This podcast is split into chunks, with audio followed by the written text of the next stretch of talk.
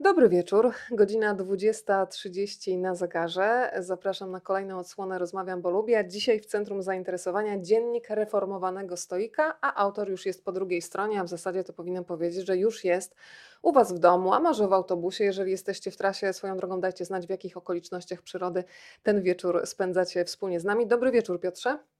Dobry wieczór. Cześć, dzień dobry, witam wszystkich. Bardzo się cieszę, że się. Bardzo, cie, że się, bardzo się już mi się język poplątał. Bardzo się cieszę, że się widzimy e, i widzimy się po raz drugi, bo widzieliśmy się rok temu przy okazji książki. Po raz trzeci nawet. Sprawdziłaś po raz trzeci? No oczywiście, że tak, naprawdę Ach. zapominasz, zapomniałeś spotkanie, pamiętam. Nie, pamiętam. właśnie jest to pierwsze stoickie w takim razie. No to ja mam lepiej, linki bo, i bo mogę ci je podrzucić, do, wiesz? Wracamy do, wracamy do stoicyzmu. Drodzy Państwo, ja zawsze powtarzam, żeby się dzielić tym, co dobre, więc już teraz możecie udostępniać to spotkanie na Facebooku. Z tego co wiem, Piotr Stankiewicz też w tej sekundzie się tym zajmie, więc e, teraz czynności techniczne następują, tak jest, a pierwsze osoby już do nas E, zaglądają. Świętokrzyskie na pokładzie pani Beata pozdrawia. Dobry wieczór, tutaj już widzowie z YouTube'a się do nas e, uśmiechają. Bardzo się cieszę, że Państwo są e, i że dzisiaj w końcu nikt nam nie powie nie filozofuj, bo ja sobie taką zrobiłam, Piotrek, retrospekcję i jednak trochę tego słyszałam i w szkole, i trochę od rodziców pewnie, i trochę od jakichś bliskich znajomych, ty już nie filozofuj, a pomyślałam sobie, że jedną z wielu zalet dorosłości, chociaż minusy też są jak najbardziej, ale dzisiaj się na nich nie będziemy skupiać, jest to, że człowiek może robić to, na co ma ochotę, a dzisiaj mam ochotę z Tobą pofilozofować. Powiedz mi, jak często Ty sam, zanim wybrałeś sobie taką, a nie inną drogę zawodową, słyszałeś nie filozofuj? E, I daj mi jeszcze tylko 5 sekund i dokończę Oczywiście, nawet 10. Dobra, dobra, już dokończyłem, e, po, pozamykam tylko zbędne okna. I to jakby to już jest na podstawie tego, co powiedziałaś, to już mógłbym, wiesz, się zacząć rozgadywać dość długo, bo, bo faktycznie to jest tak, że um, cześć Londyn, cześć Piotr, e, Faktycznie to jest tak, że to, co ja w takim najbardziej ogólnym, najbardziej zasadniczym, wiesz, planie, to, co ja robię, czy w tej książce, czy, czy w innych książkach, to jakby wychodzi z takiego założenia, że, że faktycznie filozofia, czyli takie uczciwe, rzetelne myślenie i rozmawianie człowieka z człowiekiem, jak na przykład tutaj na tym kanale, o sprawach ważnych i istotnych w życiu, e, no jest czymś, co właśnie wbrew temu przysłowiu czy powiedzeniu, e, że nie filozofuj, jest czymś, co może, co może pomóc. E, więc ja tutaj jestem, jakby moja droga, czy moja, moja pozycja taka intelektualno-twórczo, książkowa, czy jak, jak, jak ją tam nazwać, jest właśnie taka, żeby pokazać, że, że czasami to filozofowanie się, się może przydać. Natomiast jakby to, to, jest, to, to jest jedna rzecz. Drugi wymiar od razu jest taki, że, że, że stoicy, bo, bo faktycznie dzisiaj rozmawiamy o, już pokazała się, też pokażę o książce nowej Dziennik Reformowanego Stoika, e, że stoicy i tutaj można by od razu otworzyć otchłań e, historii, że e, jakby w starożytności, kiedy ten stoicyzm wymyślano, e, to jakby filozofowanie, ono nie miało, mówiąc najkrócej, nie miało tego wydźwięku, tak? Tego, że nie filozofuj, że filozofowanie, które się kojarzy z jakimś właśnie oderwaniem, oderwaniem prawda? jakimś takim tak. dzieleniem włosa na czworo, jakimiś takimi rzeczami, które są no, irrelevantne, nieprzydatne w życiu, to to nie miało tego wydźwięku, tak? Jakby filozofowanie było dużo bardziej takie skupione na życiu, dużo bardziej było filozofią życia, jakby filozofia była z definicji dużo bardziej filozofią życia. E, to nie miało tego wymiaru takiego akademicko oderwanego e, i ja, tak jak tytuł książki wskazuje, e, ja się zajmuję, jakby to, co ja proponuję, to jest stoicyzm reformowany, ale od razu zastrzegam, że tego, tej części, że to ma być wszystko bliskie życiu i skupione na tym, co się może w tym życiu przydać, no to nie, nie, nie reformuje. Tego, tego, się, tego się trzymamy. No dobra, ale powiedziałeś mi tutaj bardzo ładny wstęp, ale nie odpowiedziałeś mi na moje pytanie, ile razy no, ty sam w życiu słyszałeś. Sztuka wywiadu, no przecież. Sztuka wywiadu, ja cię mam do. Pani, pa, panie przepytywane, to będę dociskać do ściany teraz tam. Panie pośle, pan nie powiedział. No Panie dobra. pośle, ja pana pytałam o coś innego, Dobrze. więc poproszę odpowiedź na pytanie, redaktor? kiedy byłeś, nie wiem, miałeś lat 7, 10, 12, potem 18, jak często faktycznie słyszałeś z różnych ust to zdanie, weź nie filozofuj, przestań. E, ja mam tu dwie odpowiedzi.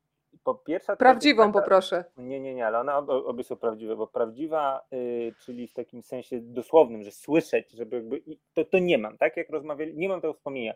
Jak rozmawialiśmy o książce Pamiętam, robiąc przebitkę do zeszłego roku, gdzie właśnie się bardzo tak skupiam, bo to też na Twoje pytanie nawiązuje, gdzie bardzo tak mielę te wspomnienia z lat 80., 90., 2000, jakby całą tą drogę życiową, y, to jakby w tym porządku ta, nie ma tego wspomnienia, tak? Znaczy, ja, ja nie mam, nie, nie kojarzę, żeby tak mówiono, jakby to nie jest coś, co ja słyszałem w tej wersji dosłownej. Natomiast w szerszym znaczeniu, no to jak najbardziej myślę, jest to moje doświadczenie, tak? To znaczy, ja byłem zawsze y, jakby takim jest moje rozumienie mojej, mojego życia, że zawsze byłem takim dzieckiem, później młodym człowiekiem, który no, lubił się zastanawiać nad rzeczami i to w tej czy innej formie, nie poprzez nie filozofu, ale w różnych jakby ten feedback do mnie docierał, że ja to sobie lubię tak za bardzo rozkminiać, no i że z tego właściwie nie wiadomo, co, co wynika, tak? E, no i to jest takie doświadczenie, które cię czyni takim właśnie dziwnym dzieckiem, tak? W sensie, że, że, że, że jesteś w takiej dosyć specyficznej pozycji.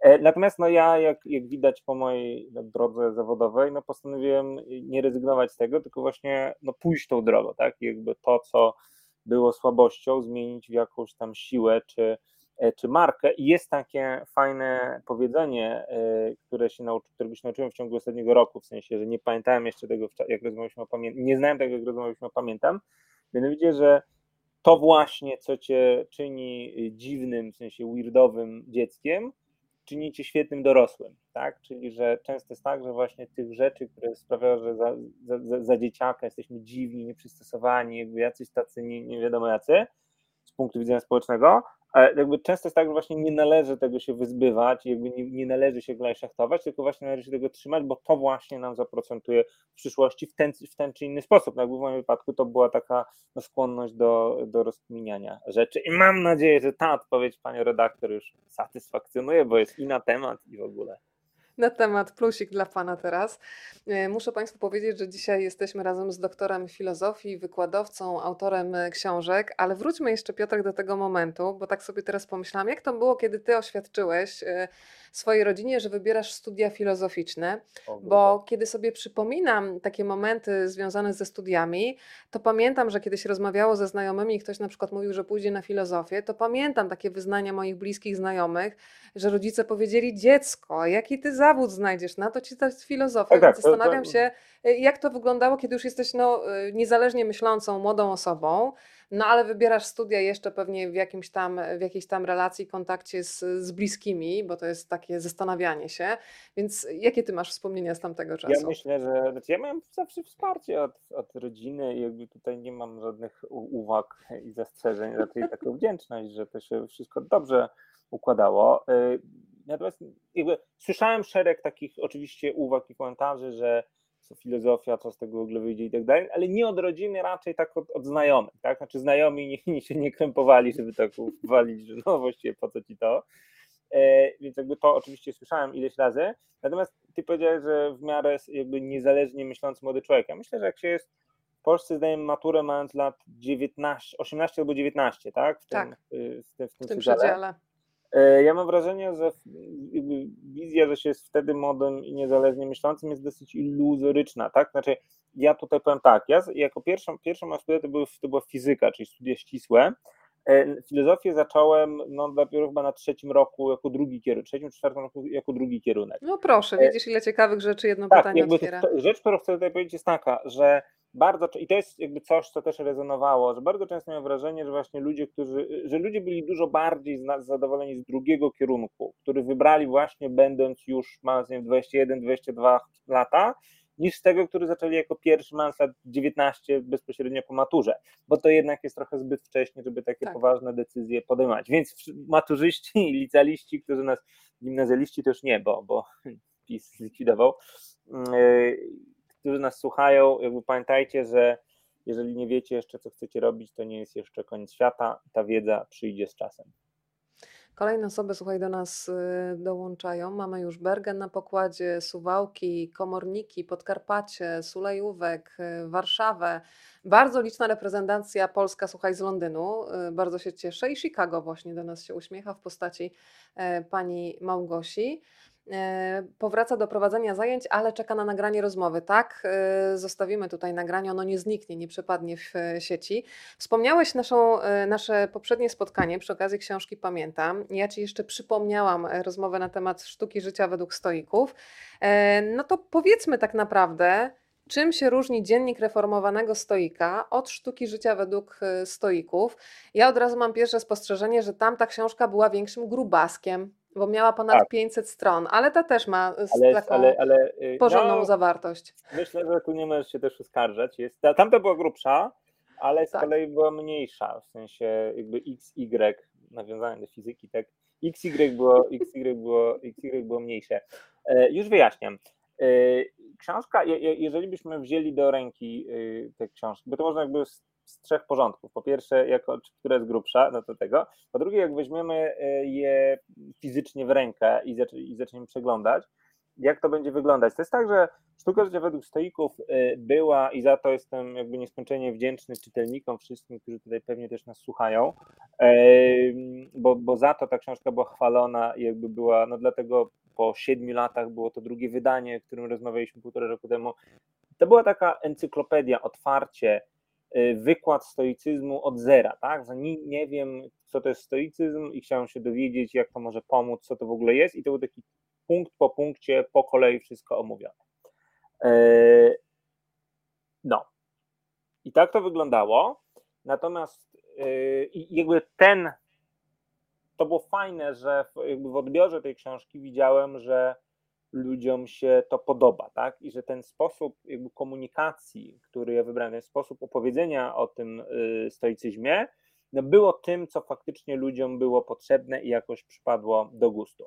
Natomiast y, dziennik reformowanego stoika no jest czymś innym. Jest już pójściem do przodu, jest próbą y, takiego opowiedzenia, co u mnie, ale też w moim rozumieniu stoicyzmu się wydarzyło później, tak? To znaczy, co się wydarzyło po sztuce życia według stoików, w jaki sposób ja poszedłem do przodu, jak to się dalej działo, bo e, ja lubię mówić, że no jeżeli wiesz, jeżeli po ośmiu latach daną książkę byś dalej e, by, jeżeli po ośmiu latach nie, nie chciałabyś niczego zmienić w danej książce, jeżeli po ośmiu latach niczego byś y, nie dodała, nie uzupełniła, nie napisała inaczej, jakby nie pociągnęła jakichś innych wątków, no to coś z tobą jako, jako autorem jest nie tak, tak? Jakby to znaczy, że, że, że się nie rozwijasz. Natomiast pytanie jest takie, co zrobić e, w, ta, w sytuacji, w której yy, tak właśnie jest, tak? To znaczy, co zrobić w sytuacji, w której no, jakby jak, jak, jak z tym pójść dalej, tak? I tutaj są dwie drogi co do zasady. No można napisać nową książkę, można napisać książkę, która e, jest e, jakby kontynu... Właśnie nie, może tak. Są dwie rzeczy, które można zrobić co do zasady.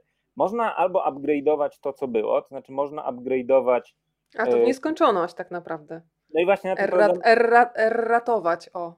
Na tym właśnie, na, na tym właśnie, na, na, tym właśnie polega myk, tak, że w jaki sposób ratować książkę? No można zrobić nowe wydanie, tak, nowe wyda wydanie, które jest tam, wiesz, poprawione, przejrzane, coś tam, coś tam, coś tam, coś tam. Natomiast no, problem jest taki, że czy to ma tak naprawdę sens? No, zmiany no, nie byłyby takie znowu duże, a byłyby cały czas kręceniem się wokół tego samego, a przede wszystkim no, byłyby yy, robieniem tego w nieskończoność, tak? To znaczy po drugim wydaniu ja musiałbym wydać, zrobić wydanie trzecie, zrobić wydanie czwarte, jakby to nie, nie dałoby rady. Never ending story mi teraz wiesz w głowie. O proszę.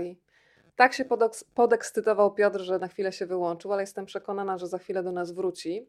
E, ze stoickim spokojem będę go oczekiwać, a przy okazji pozdrowię tych wszystkich, którzy do nas dołączyli. Mamy Morawę na pokładzie, mamy Brodnicę, e, Państwa, którzy pamiętają książkę jak najbardziej e, pamiętam. Dobry wieczór, mówi Sandra. No i pani Małgosia Zawadka na pokładzie. Dobry wieczór. E, proszę bardzo, już się pojawiają pytania, a Piotr myślę, że spokojnie zaraz do nas dołączy. Teraz e, sprawdzę moją wytrzymałość i mój stoicki spokój. No to muszę Państwu powiedzieć, że jak zawsze w takich sytuacjach w środku tam po prostu wrze, ale tutaj na zewnątrz jestem oazą spokoju. Od razu Państwu mogę powiedzieć, że dzisiaj dziennik reformowanego stoika będzie szukać e, dobrego domu. E, takiego miejsca do czytania i spokojnego fotela, w którym będziecie mogli się rozgościć i poczytać, e, no to w takim razie chyba ja trochę opowiem e, o tej książce. Jak mówi sama nazwa, Dziennik Reformowanego Stoika. Oczywiście możemy się tutaj zatrzymać i zastanowić, czy faktycznie mamy dostęp do notatek Piotra dzień po dniu. Nie, są na przykład takie dni, gdzie nic e, nie notował. Dlaczego tak było, to go zapytam, jak tylko do nas wróci. No ale mamy dostęp do jego notatek, które rozpoczynają się w roku 2014, a kończą w roku 2017. E, no i co ciekawe, okazuje się, że można toczyć rozważania na temat stoicyzmu, wracając do Seneki, Wracając y, do Marka Aureliusza, ale równie dobrze można toczyć rozważania filozoficzne, odwołując się na przykład y, do memów, e, albo na przykład do rysunków Marty Frey, które osobiście bardzo lubię, czy do rysunków y, autorstwa Marka Raczkowskiego, bo i takie odwołania w tekstach y, Piotra się pojawiają. Ja dzisiaj się mm, bardzo cieszę, że będziemy rozmawiać o takim stoicyzmie, który nie jest w muzealnej gablocie i o tym we wstępie w bardzo jasny sposób y, Piotr pisze, ale będziemy się odwoływać do takiego mm, powiedzenia sprawdzam, czyli jak te wszystkie zapisane przed laty myśli stoików mają się do naszej rzeczywistości. Piotr twierdzi, że stoicyzm jest najlepszą, zdecydowanie najlepszą filozofią na nasze czasy, co to konkretnie oznacza, no to będzie musiał wytłumaczyć. Bardzo długo się nie odzywa, więc szczęśliwie mam pod ręką, moi drodzy, telefon i numer do Piotra Stankiewicza, którego oczywiście Państwu nie przekażę, ale po raz pierwszy chyba na żywo zadzwonię. A jest bardzo ciekawa sytuacja, drodzy Państwo. Proszę zostawić wiadomość. To jest informacja od Piotra Stankiewicza e, na dzisiaj. Nie wiem, co tam się wydarzyło, więc jeszcze tylko sprawdzę, czy do mnie nie pisze na Facebooku autor. Takiej sytuacji jeszcze nie było, no ale przecież e, stoicyzm stawia przed nami przeróżne wymagania, więc i temu mam nadzieję, że podołam. Już teraz e, sprawdzam, co się dzieje na Facebooku. Czy Piotr tutaj prosi jakąś pomoc, czy zniknął po prostu w czarnej dziurze, bo szczerze mówiąc, tak długiego milczenia to się po nim nie spodziewałam. No ale przecież nie chodzi o to, czego się w życiu spodziewamy, tylko czym nas życie zaskakuje. Piszę do Piotra, słuchajcie, na Facebooku, co tu się wydarzyło. I zaraz dam Państwu znać. Piszę do niego: Jesteś, czekamy. Jest, słuchajcie. Piotrze, próbowałam Cóż się wydarzyło, powiedz, bo ja próbowałam zachować stoicki spokój.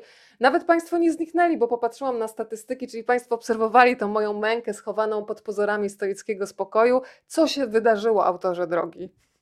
Nic się nie wydarzyło. Możemy jechać dalej. Jak widać, yy, nigdy nie jest się na tyle przygotowanym, żeby się coś nie, nie okazało w trakcie, prawda? W sensie.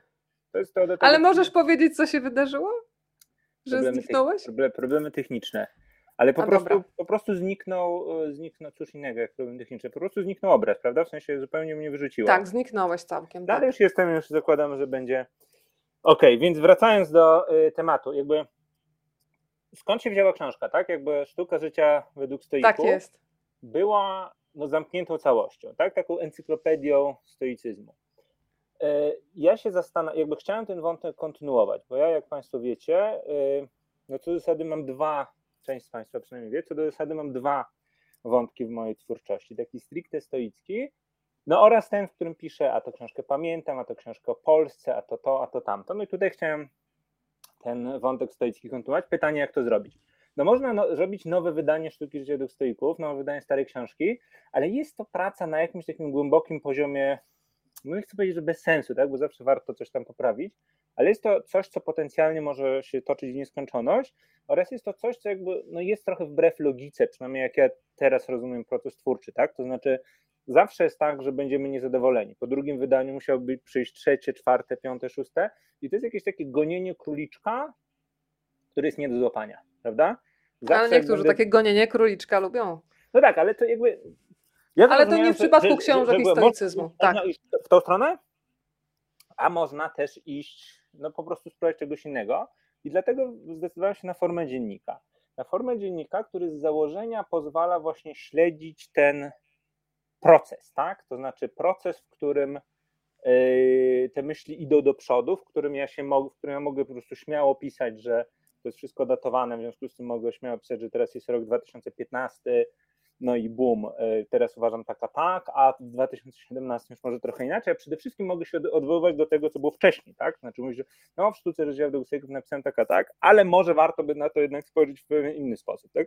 Jakby dodanie tej perspektywy czasowej no jest fundamentalnie wszystko zmienia, tak? Bo, bo to jest trochę tak, że pisze się taką książkę jak Sztuka życia według którą y, widzę, że chcesz już pytanie, ale daj mi tylko dokończyć, że y, ja mam wrażenie, że to, co się ludziom podobało w sztuce życia według stoików i to, za co właśnie jestem czytywam czytelnikom wdzięczny i to, co tak fajnie wyszło, y, no to jest ta pewna taka kompletność, tak? Ona, sztuka życia według stoików była, jakby to powiedzieć, taka pozaczasowa. Ona była tak, że ten stoicyzm nadawał z jakiegoś takiego wysokiego, oddalonego miejsca e, i to się tak no, jakby fajnie, natomiast to się nie odnosiło do takiej rzeczywistości teraźniejszej, bieżączki politycznej, zdarzeń, które są w świecie, Tutaj chciałem, żeby to było coś, co będzie dużo jakby bliższe życia i co będzie ten stoicyzm aplikowało do poszczególnych zdarzeń. Tam nie wiem, Leroy został posłem, no i jest to omawiane. Leroy został posłem, czyli jesień 2015. W jaki sposób można to po stoicku skomentować? Jest aneksja Krymu, że wiosna 2014. Jak stoik się do tego, czy i jak stoik się do tego odniesie? I tak dalej, i tak dalej. Jak Cię nie było, to powiedziałam Państwu, że tak naprawdę zaczynamy od z, z Tobą spotkanie do roku 2014 i prowadzisz nas ze sobą do roku 2017. E, tytuł książki Dziennik reformowanego stoika. Oczywiście dziennik pojmowany w taki szeroki sposób, bo też już Państwu wspomniałam, że to nie jest tak, że mamy pierwszy, drugi, trzeci, piąty dzień stycznia i tak dalej. Są przerwy, kiedy nie piszesz, ale mnie zastanowiła jedna rzecz i od tego zacznę, bo kiedy się czyta, a przeczytałam wszystkie wpisy, no to do głowy mi przyszło od razu takie pytanie, pytanie, czy już pisząc w 2014 roku, pisałeś ze świadomością, że ktoś będzie miał dostęp do tych notatek, czy to było faktycznie absolutnie coś prywatnego, bo nie, jednak nie. stawiam na to, że zakładałeś. Y, słuchaj, to jest tak. Po pierwsze, faktycznie jest tak, że słowo dziennik, ono, ono ma dwa znaczenia, tak? I to faktycznie, tak. Ja, ja, tak naprawdę wydawszy mm, tę książkę zrozumiałem, że, że są dwa, to faktycznie są, bywa tak, że ludzie rozumieją słowo dziennik jako coś, że to musi być faktycznie codziennie i codziennie musi być jakiś wpis, że jeżeli brakuje notatki z jakiegoś dnia, no to wtedy, że jest kryzys, że to już się nie liczy jako dziennik i to, na tym mi oczywiście nigdy nie zależało. Tutaj to jakby kompletnie nie miałem takiego, no w ogóle to byłoby sprzeczne z jakimś tam moim rozumowaniem, rozumieniem tego, jak wiesz, jak w ogóle sprawy działają, także że wiesz, że y, no jeżeli nie mam danego dnia nic do powiedzenia, nic nie wymyśliłem, nic się nie wydarzyło, no to warto chyba po prostu zostawić puste miejsce, a nie, a nie dręczyć jakimiś rzeczami, które są y, mało ważne. Natomiast z drugiej strony, no fundamentalnie zależało mi na tym, żeby to było wszystko datowane, tak, żeby to jest jakby zupełnie inny sposób wypowiedzi. Jak piszesz taki traktacik w rodzaju sztuki życia dwustejków, no to jest taka mądrość, która spada z oddali, z wysoka i która jakby nie jest skonfrontowana z rzeczywistością. A tu jakby zależało mi na tym, żeby to było dużo bardziej wrzucone w konkretne sytuacje i to się, wiesz, powtarza, tam Marta Frey, Leroy, wszystko się ze wszystkim miesza, takie było założenie, ale też właśnie, żeby to była konfrontacja, tak, czyli żeby to miało ten wymiar takiego, wiesz, testowania tego stoicyzmu w praktyce, tak, żeby to było tak, że biorę te idee, o właśnie, tak jak Joanna powiedziała. Ładnie ktoś napisał, tak. ale nie, nie, a, nie, a, nie, nie co, a nie codziennik, tak? W sensie to jest, to, to, jest Dzień po dniu jakoś tam z przerwami, a nie Żeby było jasne, tak, to fajne. w praktyce wychodzi, że co drugi dzień jest jakaś notatka, czy esej, czy coś tam, natomiast no nie codziennie. Więc Piszesz... Anna y- bardzo, bardzo, bardzo ładnie.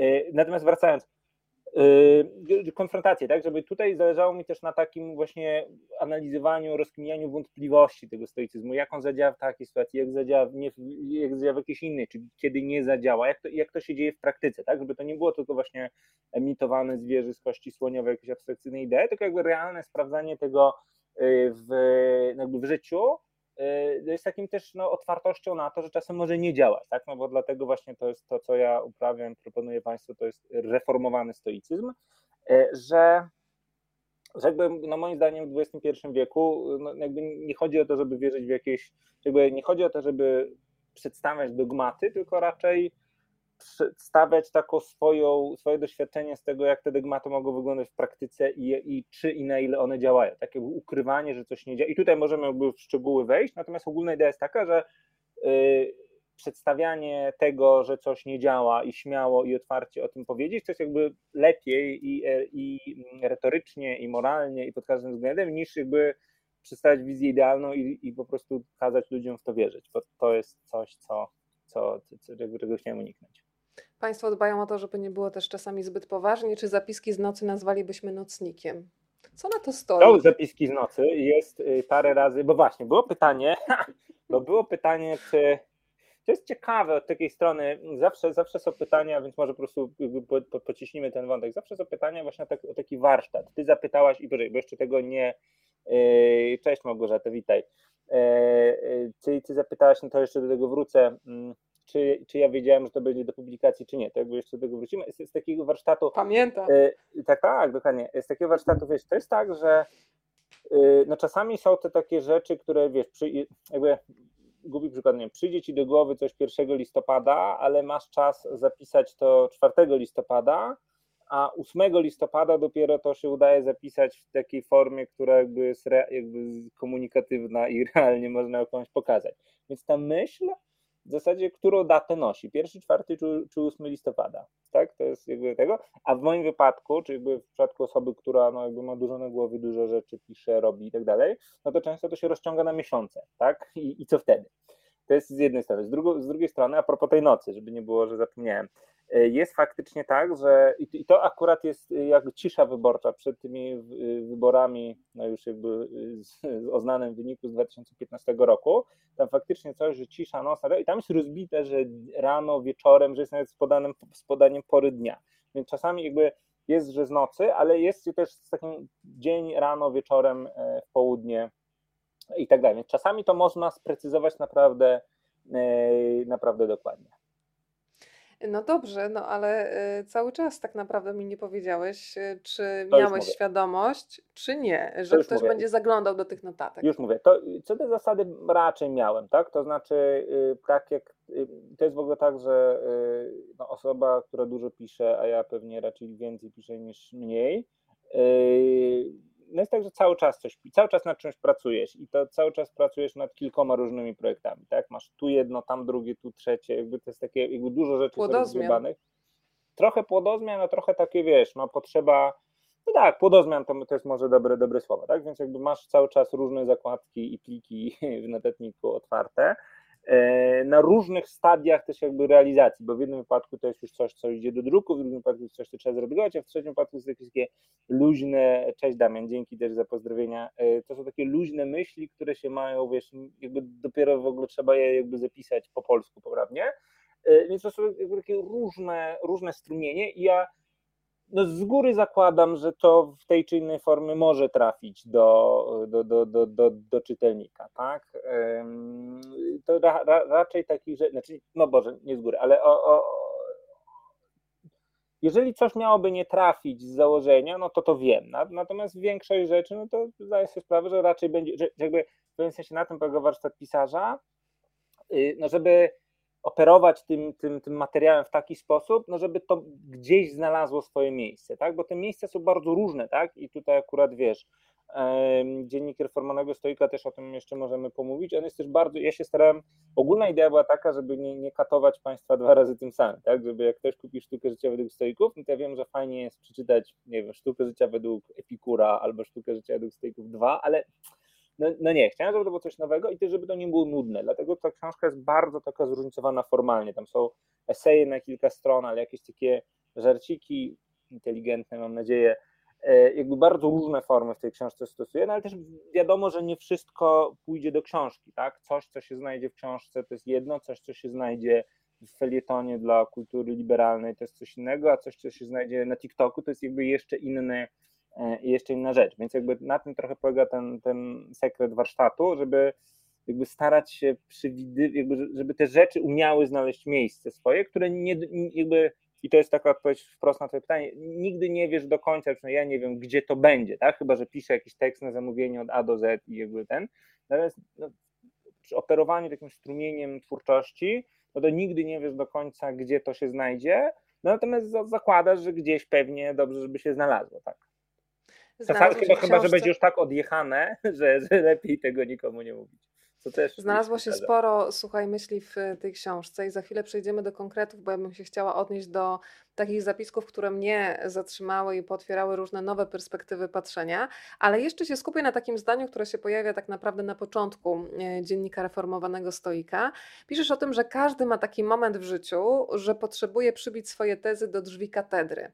E, No to teraz wyobrażam sobie, bo ja sobie to zawsze od razu wizualizuję, takie drzwi katedry, ciebie z tym młoteczkiem i z kartką i co ty tam przebijasz? Takie najważniejsze tezy, wokół których się kręcisz y, potem w całym dzienniku. Yy, Okej, to jest yy, to jest jeszcze inaczej. To jest tak, że yy, yy, czekaj, bo spotkania u, u ciebie są długie i takie dogłębne, więc nie muszę, nie muszę streszczać, mogę jakby powiedzieć cały ten, że mm, ten dziennik nie ma tezy, nie ma tezy w znaczeniu, że e, i na tym polega, e, wiem, że to też tak jest nie do końca idealne z punktu widzenia że, że fajnie było móc przeczytać fragment książki zawsze, żeby tak się przekonać, o czym ona jest. W tym przypadku ta książka jest trochę jak, uwaga, będzie nawiązanie, jak y, krajobraz grecki u Zbigniewa Herberta. Jest takie esej Herberta, próba opisania. Nie, nie, to ma sens, ma, zaraz, zaraz zobaczycie. Nie podważam. E, Jest taki esej Zbigniewa Herberta pod tytułem Próba opisania krajobrazu greckiego, e, który się zaczyna o tym, że z Grecją jest taki, zaczyna od tego, że z Grecją jest taki problem,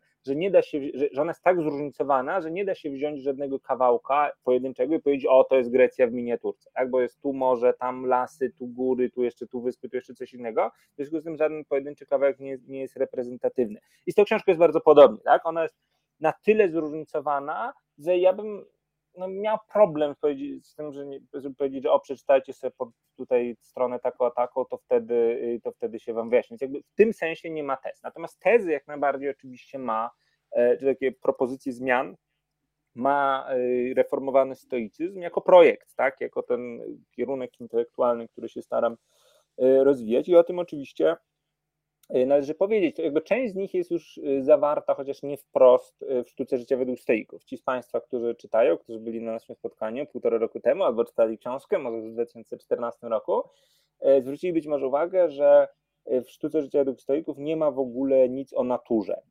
Stoicy, ci starożytni, ortodoksyjni byli e, generalnie jedną z zasadniczych tez ich filozofii było e, żyć zgodnie z naturą. Żyć zgodnie z naturą, że wszystko, co jest naturą, to jest zgodne z naturą, to jest dobre, że naturalne to jest dobre i tak dalej, i tak dalej. To bardzo mocno rezonuje u Marka Aureliusza, chociażby o tym jest bardzo dużo. Natomiast myk polega na tym, że i że, o właśnie, Marek Aureliusz, u niego o tej zgodności z naturą jest bardzo dużo, natomiast w pewnym sensie rzadko tłumaczy, na czym ta zgodność z naturą polega, rzadko tłumaczy, bo być może w tym świecie 2000 lat temu to było dość oczywiste, na czym ona polega. Problem to na tym, że bardzo dużo się zmieniło przez te 2000 lat. E, Czym jest natura ludzka, to myślę, że dzisiaj mniej już wiemy, mniej mamy pewności niż kiedykolwiek wcześniej, a co więcej, możemy tą naturę kształtować na te czy inne sposoby, a naturę, tą, która nas otacza w znaczeniu świata, planety, to możemy też kształtować na lepsze czy, czy, czy na gorsze. Tak? W związku z tym pojęcie zgodności z naturą no, staje się bardzo problematyczne i ja od początku miałem taką koncepcję, żeby ten stoicyzm reformowany właśnie nie, nie, nie, nie wisiał nadmiernie na tej koncepcji zgodności z naturą. To jest jakby jedno, jedno założenie. Drugie założenie jest takie, że e, w pewnym sensie to musi być takie bardziej miękkie. Bardziej miękkie w tym znaczeniu, że znów starożytni stolicy, tu, stoicy tutaj nie, e, nie Marek Aureliusz, ale powiedzmy Epiktet czy Seneca, oni byli tacy, nie będę powiedzieć, twardzi, tak? Znaczy w ogóle stoicyzm jest kojarzony z taką filozofią, że wiesz, że trzeba być twardym, że trzeba się nie poddawać i w ogóle być żelaznym człowiekiem, jakimś, nie wiem, Zełęskim, który w obliczu żadnego kryzysu się nie poddaje i jakby żadne nieszczęścia jakby nie są nam straszne i zawsze jesteśmy w stanie ten stoicki spokój zachować. Fajnie, fajnie, tylko że znów po dwóch Piotrek, tysiącach- muszę ci przerwać, bo Tak. ty masz naturę wykładowcy i Państwo już nawet zauważyli, Dobra. że się nie dowiedzą, jakie byś tezy Dobra. przybił na tych drzwiach, więc będziemy cię tu sprowadzać. No musimy Tak. mu wybaczyć. Wykładowca to wykładowca, Dobra, ale tutaj wbiła się pani Sandra idealnie. Dziękuję Sandra za wsparcie. I się nie dowiemy. No to jest ciekawe, bo ja właśnie, właśnie widzisz, Zmierzałem do tego. Widzisz, wydawało mi się, że ja właśnie o tym mówię, a to jest zabawne, jak, zabawne, jak różnie można to rozumieć. Dobra, to jakby po pierwsze, że stoicyzm y, mniej powinien wisieć na tej zgodności z naturą. Po drugie, że powinien być bardziej, y, bardziej miękki, tak? że z przykładów takich bardziej codziennych, miękkich i właśnie takich dziennikowych więcej się dowiemy niż z jakichś tam analizowania wielkich nieszczęść itd. itd. Po trzecie, że powinien być bardziej jakby skupiony na samym sobie, tak? Znaczy, że mniej jakby, że trzeba unikać sytuacji, mówiąc krótko, w której ja jakby narzucam drugiemu człowiekowi, jak on ma żyć, tak? Bo to jest trochę wątpliwe. Lepiej powiedzieć, jakby uczciwie rozkminić własny, przypa- jakby własny przypadek i tak dalej, niż narzucać się jakoś twardo i mocno drugiemu człowiekowi. Po czwarte, że powinno to być takie bardziej. Hmm, jakby to dobrze, jakby to ująć. Może tak, że musimy się pogodzić z tym, jako współcześni stoicy, że stoicyzm nie będzie dla każdego. Tak, że ta idea, że jakby w starożytności to raczej tak myślano, że gdyby wszyscy się stali stoikami, gdyby stoicyzm stał się jakąś uniwersalną w ogóle y, filozofią, a najlepiej prawodawstwem, no to byłoby idealnie. Dzisiaj wydaje mi się, to jakby nie działa w ten sposób. Dużo bardziej musimy wziąć pod uwagę to, że dla niektórych ludzi z tego czy innego powodu ten stoicyzm nie będzie im pasował, bo być może już chcą żyć w inny sposób, może tam się nie sprawdzi i to trzeba z założenia wziąć pod uwagę, tak? Że nie zawsze nie dla wszystkich i, i nie dla każdego. To teraz przejdę już do konkretów i zacznę od takiego bardzo trudnego tematu, ale ten temat dotyczy nas wszystkich i przyznam, że od dłuższego czasu się nad nim zastanawiam, czyli rozważanie na temat eutanazji. E, tutaj próbuję podjąć. Ja wiem, że trudny temat, ale zaczęłam tak, z grubej rury, jakby to, to ktoś kolokwialnie powiedział, ale uważam, że skoro się ludzie spotykają, to właśnie po to, żeby rozmawiać o rzeczach ważnych. Więc zacznę od tego. Mm, piszesz bardzo ważną rzecz. W buty Boga wchodzą właśnie ci, którzy nie chcą dać chorym ulgi w niepotrzebnym cierpieniu i tym samym organizują ludziom piekło na ziemi. I to też mi się mm, łączy w pewnym sensie z tym, y, o czym, y, o czym piszesz, kiedy bardzo często w przestrzeni publicznej mówi się, nie znoszę tego zdania, więc cieszę się, że też no. na to zwróciłeś uwagę, że ktoś e, przegrał walkę z chorobą. Tak. Więc odnieśmy się do, do tych dwóch sytuacji. Jak do kwestii eutanazji odnosi się stoicyzm reformowany? E, tym samym pewnie też będziesz mówił po prostu o swoich poglądach, skoro tak, a nie inaczej się identyfikujesz. E, no i dlaczego tak się buntujesz przeciwko tego, temu sformułowaniu językowemu, że ktoś przegrał walkę z chorobą? Przyznaję, że też wtedy mi się wszystko we mnie burzy. Słuchaj, to, i, i, faktycznie jeszcze nie ma 22 czy 3, od której można tych ciężkich tematów? 23 chyba. Ja myślę, że zawsze można, jeżeli jest się w takim gronie ludzi, którzy sobie ufają godziny, i chcą e, jakby ale, być ze sobą we wszystkich już, tematach. Już od ciężkiego, od ciężkiego kalibru. Dobra, to, i, to faktycznie to jest cytat. Yy, to, to nie są moje słowa, to jest cytat z, z artykułu z polityki chyba z 2014 jeszcze roku o, o właśnie no, generalnie cierpieniu w chorobie nowotworowej będzie, mówiliśmy, że jest ciężko, no to, no to ma być ciężko. E, I faktycznie jest tak, że e, co jest jakby moją stricte opinią, e, to sformułowanie, że ktoś przegrał walkę z chorobą, no jest jakoś niepokojące, tak? Jest, jest coś takiego dziwnego, bo po pierwsze, no, jest coś dziwnego z tego powodu, no, że no, wszyscy przegrywamy ostatecznie z tą czy inną chorobą, tak? Jakby, no, Elon Musk pracuje pewnie w chwilach wolnych od zamieszania z Twitterem, pewnie pracuje nad nieśmiertelnością, jakimiś tam nowymi, nowymi cudami, które za te 9 dolarów miesięcznie będzie można sobie wysubskrybować, ale, ale jeszcze się to nie ziściło. Dopóki się jeszcze nie ziściło, to możemy być pewni, że no, wszyscy jesteśmy śmiertelni. W związku z tym mówienie, że ktoś no, przegrał walkę, to jest, jest, jest jakieś takie dziwne, no bo, bo, bo po, po, pierwsze dlatego, że wszyscy przegramy. Po drugie dlatego, no, że przegrana zakłada jakąś no, gorszość, tak? Jednak no, to nie, no nie w sensie jak umiera ci ktoś bliski, tak, no to nie chcesz usłyszeć, że ta osoba przegrała, tak, to, to jest, no, no jest coś tutaj takiego... Taki, Dla taki... mnie jest zwycięzcą, bo podejmuje walkę z czymś, na co Prawda? kompletnie nie ma wpływu no, ani no właśnie, kontroli. Jakby, no. i, tak. i, i, teraz, i to jakby teraz tutaj ty, bo ja mam po, po tej stronie, yy, powiedziałeś bardzo stoicką rzecz, tak, że zwróćcie, i to jest mhm. jakby super, super case, że ostatecznie wynik danego, danego działania, walki z chorobą czy whatever, y, no nie zależy od nas, jest to rzeczą niezależną. I to byłby jeszcze jeden dogmat do przybicia na drzwi katedry, że najważniejsza idea stoików to jest podział na rzeczy zależne i niezależne, to jest jakby ponadczasowe.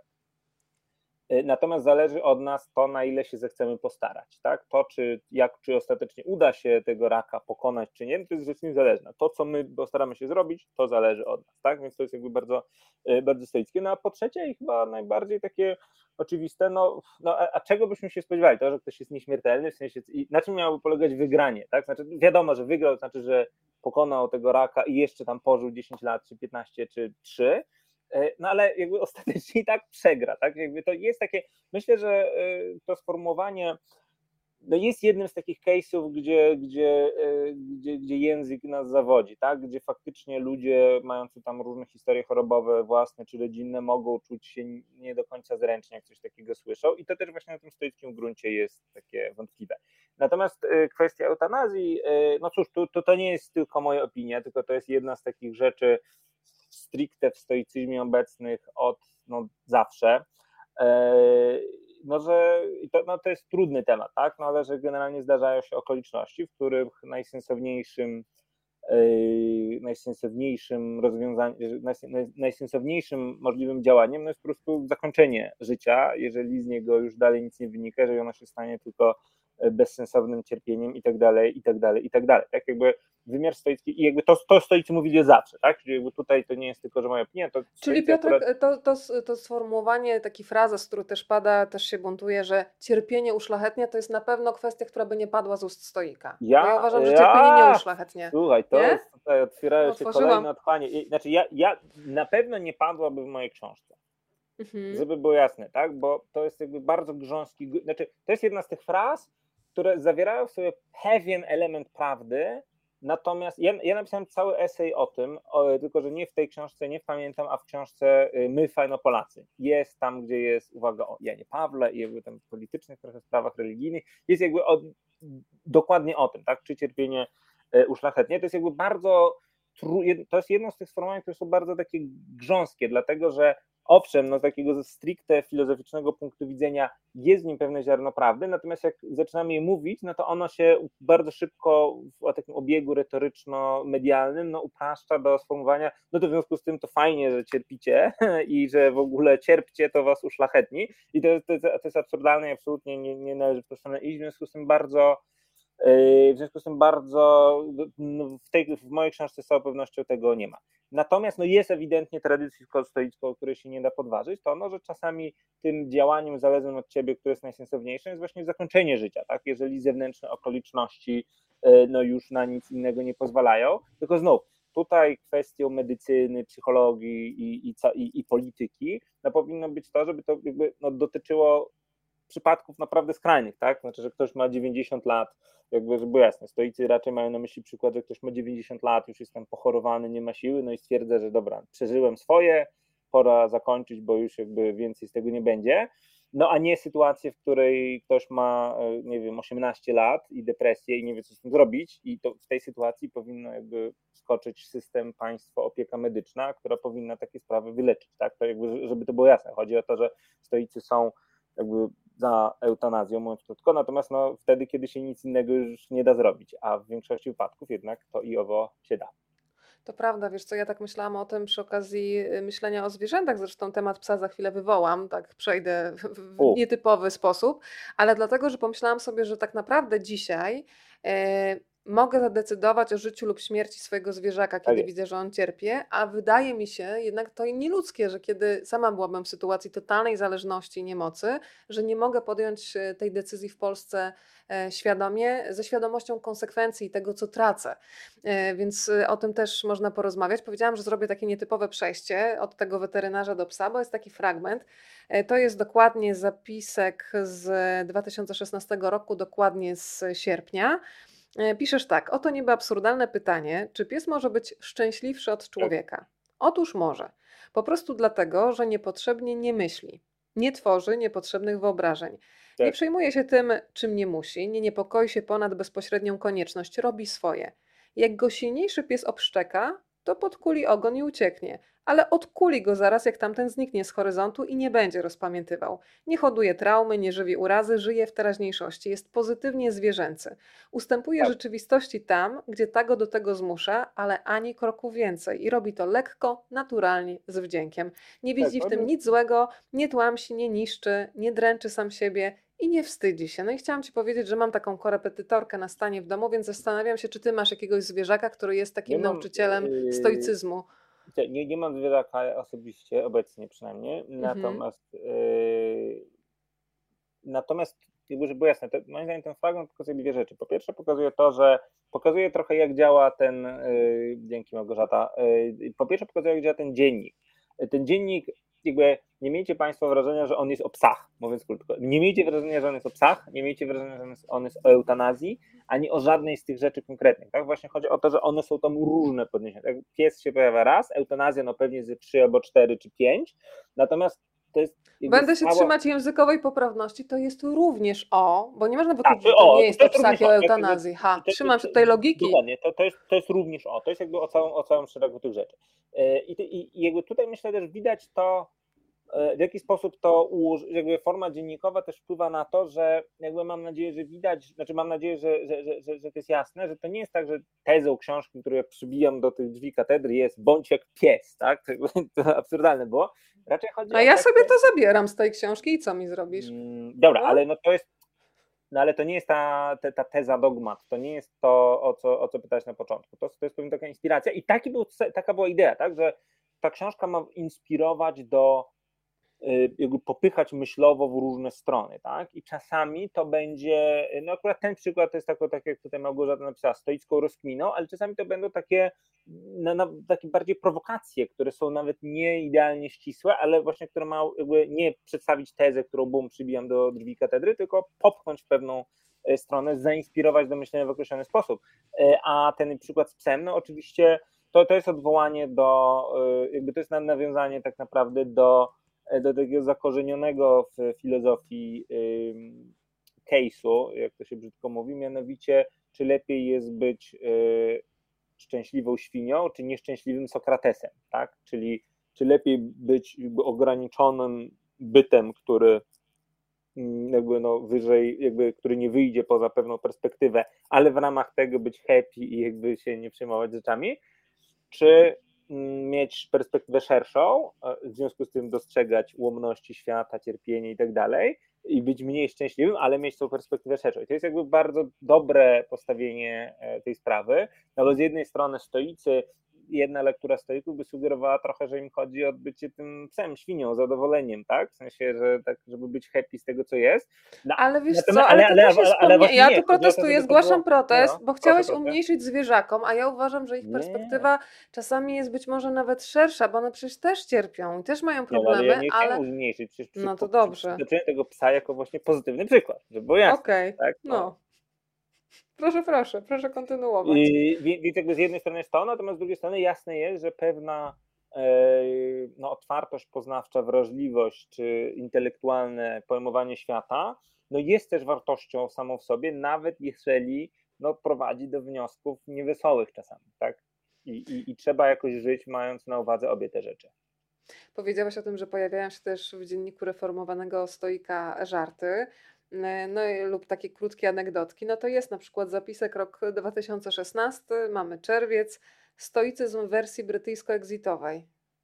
Co pan zrobi Tak. po wyjściu z Unii Europejskiej? Herbatę. Herbatę. To był, to był mem, to, to, to, znaczy, widziałem to w internecie i to jest jakby jest w tym coś trafnego, tak, że ten właśnie brytyjski, znaczy to jest, żeby było jasne, to jest przed, to jest z czasów głosowania, ha i właśnie, to się dezaktualizuje już, bo za, w następnym tomie już Brexit będzie znaczył co innego.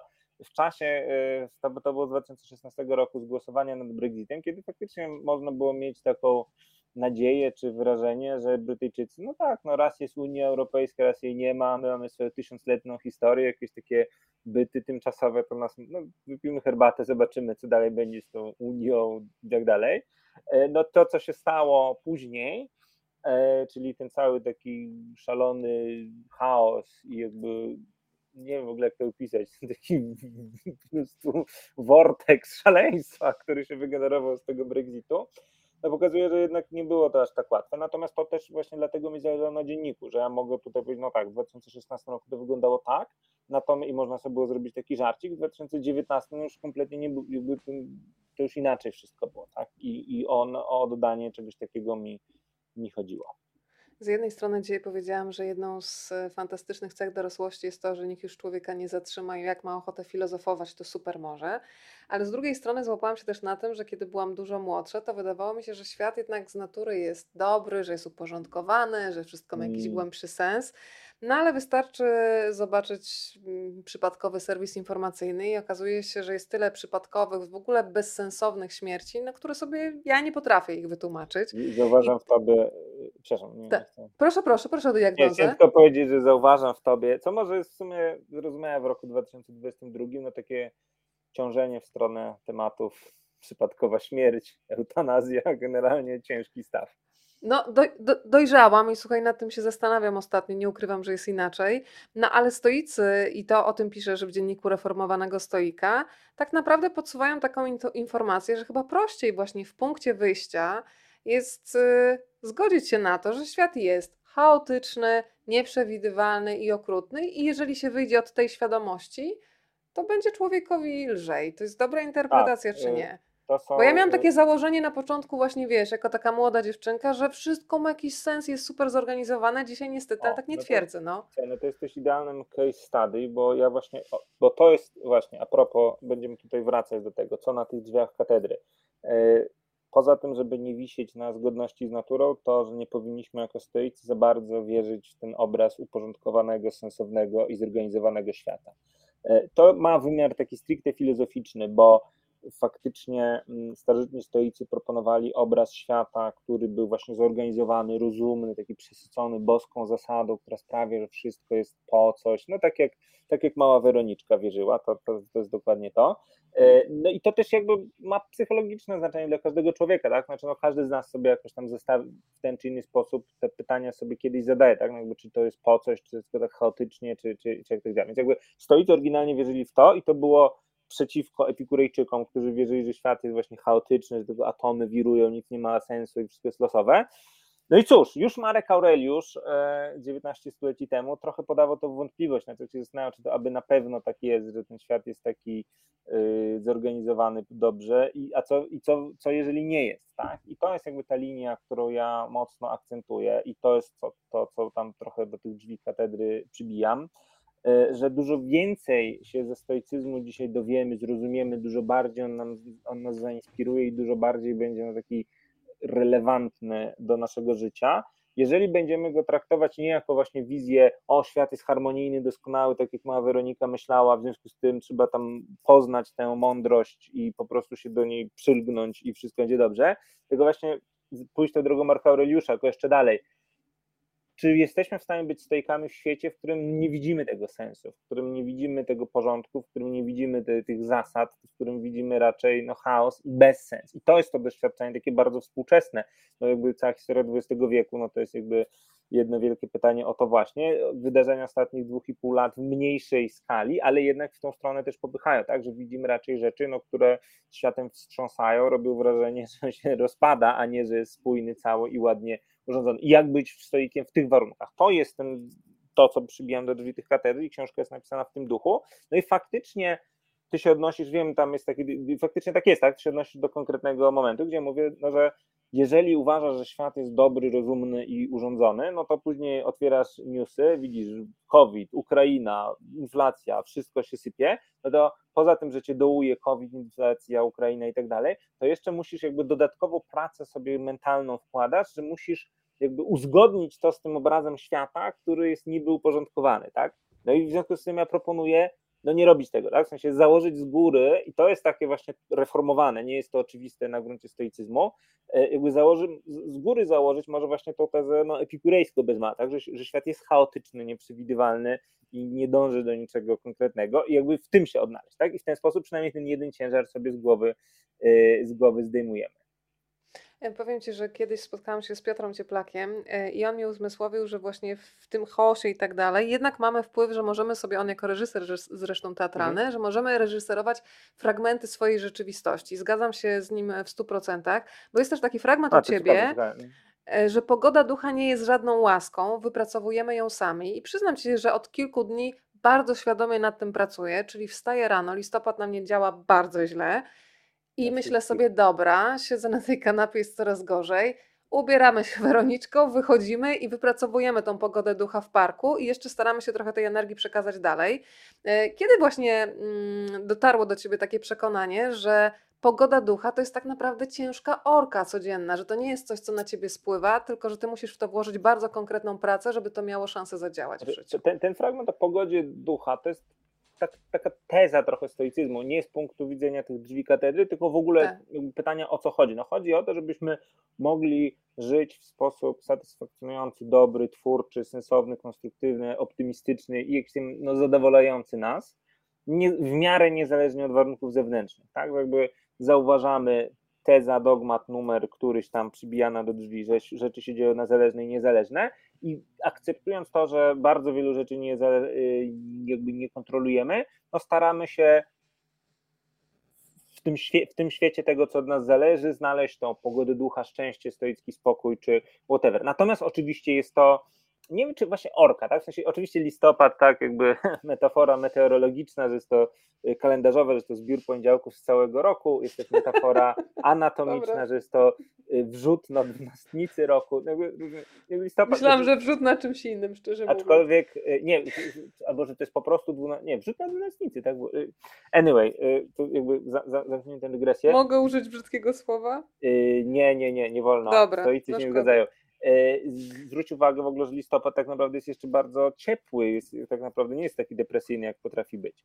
Natomiast wiecie, ja wiem, że listopad to jest taki moment, że tak tego, ale słowo orka też nie, nie jest najlepsze, bo oczywiście jest tu pewna praca, natomiast słowo orka to nie jest to do końca o co chodzi. Raczej chodzi o pewną taką jakby rekonstruowanie swojej postawy, tak? Nie chodzi o jakby szarpanie się stricte, jakby nie chcę, żeby Państwo odnieśli wrażenie, że w stoicyzmie chodzi o to, że właśnie ten prowadzić ten pług przez kości umarłych po prostu w stronę udręczenia i umrzeć w listopadzie. To nie o to chodzi. To właśnie chodzi o to, żeby mieć tą postawę bardziej optymistyczną.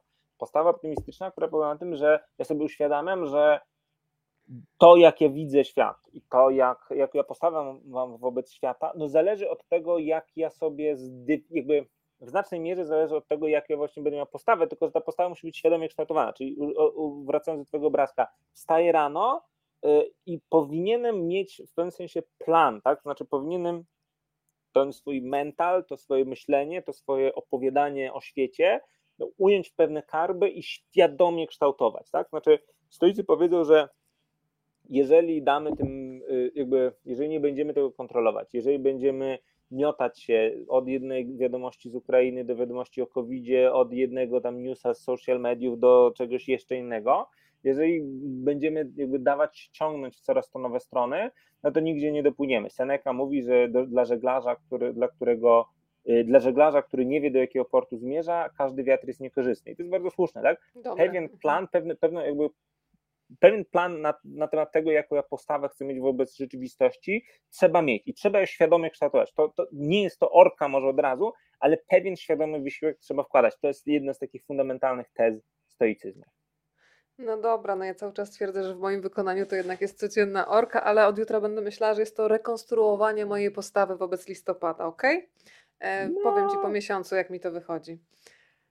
Słuchaj, je, je, tam jest taki fragment, że, że optymi, o optymizmie, e, że optymistą trzeba być raczej, że właśnie optymizm powinien być pewną postawą moją, a nie wnioskiem wyciąganym z rzeczywistości, bo jeżeli ja wyciągnę wnioski z rzeczywistości, to one raczej będą pesymistyczne, zwłaszcza w listopadzie, zwłaszcza w czasie wojny, inflacji itd., tak itd., tak to jakby pytanie o optymizm jest pytanie o pewną naszą postawę, tak? Jak pogadasz z ludźmi, czy poczytasz to, co ludzie mówią, piszą, to raczej masz wrażenie, że no, optymiści to są ci ludzie, no, którzy jakby umieją to jakoś czerpać w ten czy inny sposób z, ze swojego wnętrza. I to jest to, czego by chcieli od nas stoicy. Tak, i jednocześnie nie zaprzeczając rzeczywistości, bo, bo to też jest ważne, żeby nie koloryzować tego, co kolorowe nie jest.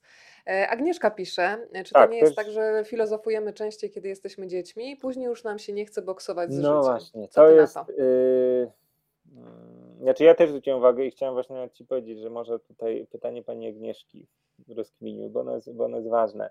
Yy, znaczy, czy, tak, co do zasady, tak. Jakby droga generalnie życia człowieka jest taka z reguły, że pewien no właśnie typ zastanawiania się nad rzeczywistością, taki otwarty i, i jakby nie, nie, nie, nie, nie związany z żadnym dogmatem, no często mamy właśnie, jak jesteśmy mali, tak, Zada- pewne pytania sobie lubimy, a mamo, a co to, co to są pieniądze, a co to znaczy, że ktoś coś ma, tak, a co to jest Polska, jakby pewien typ pytań, no lubimy sobie zadawać wtedy, kiedy jesteśmy mali, no bo jeszcze nas nie nauczono, że to są tak zwane głupie pytania, tak, jakby jak już jestem, jak, jak mam 8 lat, no to mogę zapytać, co to znaczy, że ktoś, że, że, nie wiem, że dlaczego niektórzy mają pieniądze, a inni nie mają, i to jest wtedy no, pytanie, na które rodzice mogą odpowiedzieć, tak?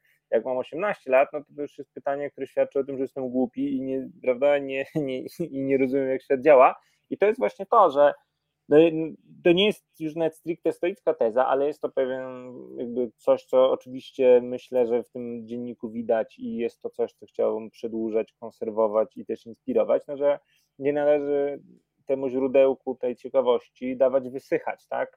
I, i jeżeli będziemy umieli trzymać się tego, jak będziemy mieli to, sobie tą odwagę, świeżość intelektualną do zadawania sobie tych pytań, nawet będąc dorośli, no to yy, tylko lepiej dla nas, tak? Znaczy lepiej, no w sensie, no to różnie bywa, ale jakby trzeba to w sobie mieć. No to skoro powiedziałeś o tym podlewaniu, to teraz z koneweczką wjeżdża pan Piotr y, i zadaje ci kolejne pytanie, które nas tutaj pobudza do myślenia.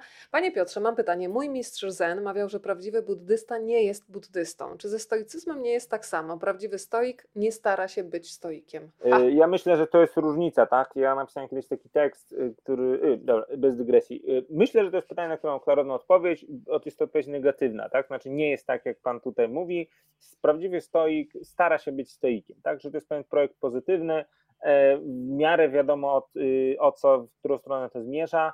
Y, I też w stoicyzmie, nie, jakby w tym, że prawdziwy buddysta nie jest buddystą, e, no jest zawarte to odniesienie do takiej tradycji paradoksów, koanów, tak, że klaśnij w ręce, ale nie klaszcząc i tak tak tak dalej. Dlatego w stoicyzmie nie mamy, tak, to nie jest ta tradycja intelektualna, która się poje, po, posługuje właśnie paradoksami czy takimi zaprzeczeniami, tak, więc tutaj bym, tutaj mogę jasno i klarownie chyba powiedzieć, że prawdziwy, prawdziwy stoik stara się być stoikiem, natomiast mogę powiedzieć tak, skoro chcemy jakieś tam właśnie trochę takie paradoksalne, to myślę, że prawdziwy stoik wie, że nie jest doskonałym stoikiem, tak? W sensie, że prawdziwy stoik zdaje sobie sprawę, że ten ideał stoickiego życia jest naprawdę wysoko i, i że to jest trudne, że, że to jest, no, że ideał jest ciężki do osiągnięcia, ale też prawdziwego stoika to nie, nie martwi, tak? No bo wie, że każdy kroczek na tej drodze zrobiony jest ok, tak? I że no nie ma doskonałych stoików. To też jest w stoickiej tradycji zapisane. Seneca y, zawsze powtarzał, że on, Seneca, no to jest tylko jakimś tam marnym plagiatorem, a prawdziwym stoikiem, no to był Katon, to Katon to był gość, tak, a Seneca, no to kim, że jest Seneca. Jakby to jest też wpisane w tradycji stoickiej, taka no skromność, tak, że wiemy, że, że absolutnie nie jesteśmy idealni pod tym względem. Pani Anna pyta, e, że już jej półek brakuje. Ja się znowu w takich sytuacjach czuję winna, ale lubię być winna w takich sytuacjach. To, co Pan mówi, to jest to, co mnie interesuje, inspiruje słowem. Czy już jest w sprzedaży, to od razu Państwu powiem, że jeszcze dzisiaj Piotra będę pytała o to, jak to jest brać sprawy w swoje ręce, bo Piotrek już jest nie tylko autorem, ale też wydawcą. E, Pani Aniu już pokazuje stronę, gdzie można znaleźć książkę, o której dzisiaj rozmawiamy. E, I od razu do, te, do tego jeszcze wątku przejdziemy, Piotrek, ale to jeszcze chwilę przypomnij mi, gdyby mi wypadło z głowy. Ale jeszcze tutaj widzę, że Państwo się odnoszą do tego, co napisała Pani Małgosia. E, Miałam kiedyś przedmiot Poetyka Makabry. Jesteśmy karmieni informacjami, w których jest śmierć, tragedia i właśnie chaos, o którym mówicie. Ciężko mieć pozytywne Tak. spojrzenie na świat, będąc świadkiem dramatów, ale kiedy już świadomie odbieramy te obrazy, komunikaty, informacje, to patrzymy jednak na to inaczej, przynajmniej ja tak mam. Strasznie, strasznie wchodzimy w ciężkie. Oczywiście to jest ciężkie rzeczy, to jest jeszcze, jeszcze te pięści, Małgorzata tam wsadziłaś. To, to, to jest tak, znaczy to jest taki straszny banał, ale jest prawdą, że intensywność, yy, bycie stoikiem to projekt pozytywny, tak. Pro- Pozytywny no nie tylko w sensie optymistyczny, ale też pozytywny w sensie, że no generalnie wiadomo, w którą stronę chcemy dążyć. Natomiast do tych ciężkich treści, Tak, jest, to, to jest banał, ale on jest strasznie ważny i myślę, że warto go powtarzać, zwłaszcza no, w latach dwudziestych XXI wieku, które tak trochę dziwnie się zaczęły. COVID, inflacja, wojna, ola Boga. Jeszcze raz powiesz COVID, inflacja, wojna, ola Boga, już nie wytrzymam, już Dobra, tyle. Ty. Już, już No. nie powinienem powtarzać. Ale zakaz. to też jest do ciebie zachęta, żebyś w stronę lżejszych tematów kierowała. E, Dobra. Że faktycznie przeładowywanie się y, komunikatami z social mediów no nie jest dobre, tak? To znaczy, no człowiek naprawdę jest tak skonstruowany, że jeżeli się otwiera za bardzo i wrzuca i jakby widzi no po prostu ciężkie obrazy, ciężkie newsy cały czas na tym ekraniku, no to to wchodzi na psychikę. I to, żeby było jasne, w czasach y, y, starożytnych stoików y, no nie było oczywiście social mediów, ale były listy i jest u Epikteta taki piękny fragment, no że o tym, jak list przybywa, że przybywa list i tam co tam się wydarzyło w Grecji, co tam się wydarzyło w Rzymie. No i że jeżeli ktoś już przeżywa, co tam się wydarzyło, no to jest już jakby niedobrze. Tak więc jakby ta świadomość tego, że, nadmie- że jakby to, to, to jest taki myk, tak, że z jednej strony oczywiście jak najbardziej należy być ciekawym świata, czytać, interesować się rzeczami i być jakby otwartym. No to widać myślę w tym dzienniku, no bo ja tam cytuję filozofów, ja tam cytuję memy, ja tam cytuję posła Leroya, ja tam cytuję House of Cards, ja tam cytuję no wszystko, jakby bardzo to jest różnorodne, tak? Yy, Mam nadzieję, że to jest ciekawa ta różnorodność, E, więc jakby należy być otwartym intelektualnie, oczywiście. Natomiast z drugiej strony, no należy jednak bardzo filtr kłaść na te różne tragiczne, ciężkie, o właśnie, dziennik stoika.pl, tak, tam można yy, kupić książkę. Yy, Na, na te ciężkie, niedobre i jakby poruszające wiadomości, no trzeba umieć kłaść filtr, tak? Jeżeli ja się podepnę do po prostu strumienia Twittera, czy Facebooka, czy Instagrama na 24 godziny, no to oszaleję, to, to tak się nie da, tak się nie da żyć. Ale no to muszę Cię zapytać o coś. Y, Bardzo mi w tym zaimponowałeś, bo pamiętam, że kiedy rozmawialiśmy rok, y, a nawet półtora mm, roku temu, to zaimponowałeś mi tym, że działasz na TikToku. Przyznam Ci się, że robiłam już chyba trzy próby do tego, żeby się tam znaleźć, ale jest to dla mnie za szybkie i jednak się mm, tutaj Okej. skłaniam do tego, co powiedział Michał Rusinek, że jest za młody, żeby umierać, ale za stary na TikToka. I ja niestety no, trzy razy podchodziłam i się poddałam. ja, ja jak, mam ty, tu- jak w tym medium się funkcjonuje? Bo e, powiem ci, że no, mm, jest tam bardzo dużo okrucieństwa, myślę o takich komentarzach i takich, wiesz, no, czegoś, czego nawet na YouTubie, na Facebooku i na Instagramie nigdy nie znalazłam. Może mi się jakieś wyświetlały przypadkowe rzeczy, ale też ta szybkość, taka. Wiesz, to mi się kojarzy z takim montażem MTV. Szybko, szybko, ja nawet nie zdążę moje oko zarejestrować, już mam inny obraz przed oczami. Jak ty to ogarniasz? Słuchaj, jakby to, to, to było jasne. Tutaj się już nie wypowiadam jako stoik, się wypowiadam jako. Znaczy, może nie, po kolei. Ja uważam, stoicyzm reformowany, na którym dogmacie, y, na której tezie przybijanej do drzwi katedry jesteśmy, do jakiejś chyba siódmej, coś takiego, no to siódma brzmiała taka, że trzeba iść z duchem czasu, tak? To znaczy nie należy tam patrzeć na zgodność z naturą, ale jeżeli coś zgodność z naturą dzisiaj znaczy, no to znaczy to, że jakby, no trzeba żyć w społeczeństwie, trzeba żyć w- w czasach, w których jesteśmy. Mam jedno życie, urodziłem się w 93, to znaczy tyle, że mam go nie zmarnować, ale też znaczy tyle, że no nie będę nigdy żył w XIX wieku ani w XXIII, tak? Jakby muszę żyć i dawać radę sobie z tą rzeczywistością, która jest. W związku z tym faktycznie ja w dosyć taki świadomy sposób staram się być, jakoś korzystać z tego, co daje internet. Yy, Od 8 lat prowadzę, 9 prawie lat prowadzę yy, stronę na Facebooku stoicką, stoicyzm reformowany i faktycznie od paru miesięcy eksploruję tego TikToka. To nie, jakby bez stoi, tam akurat tym stoicyzmem mniej,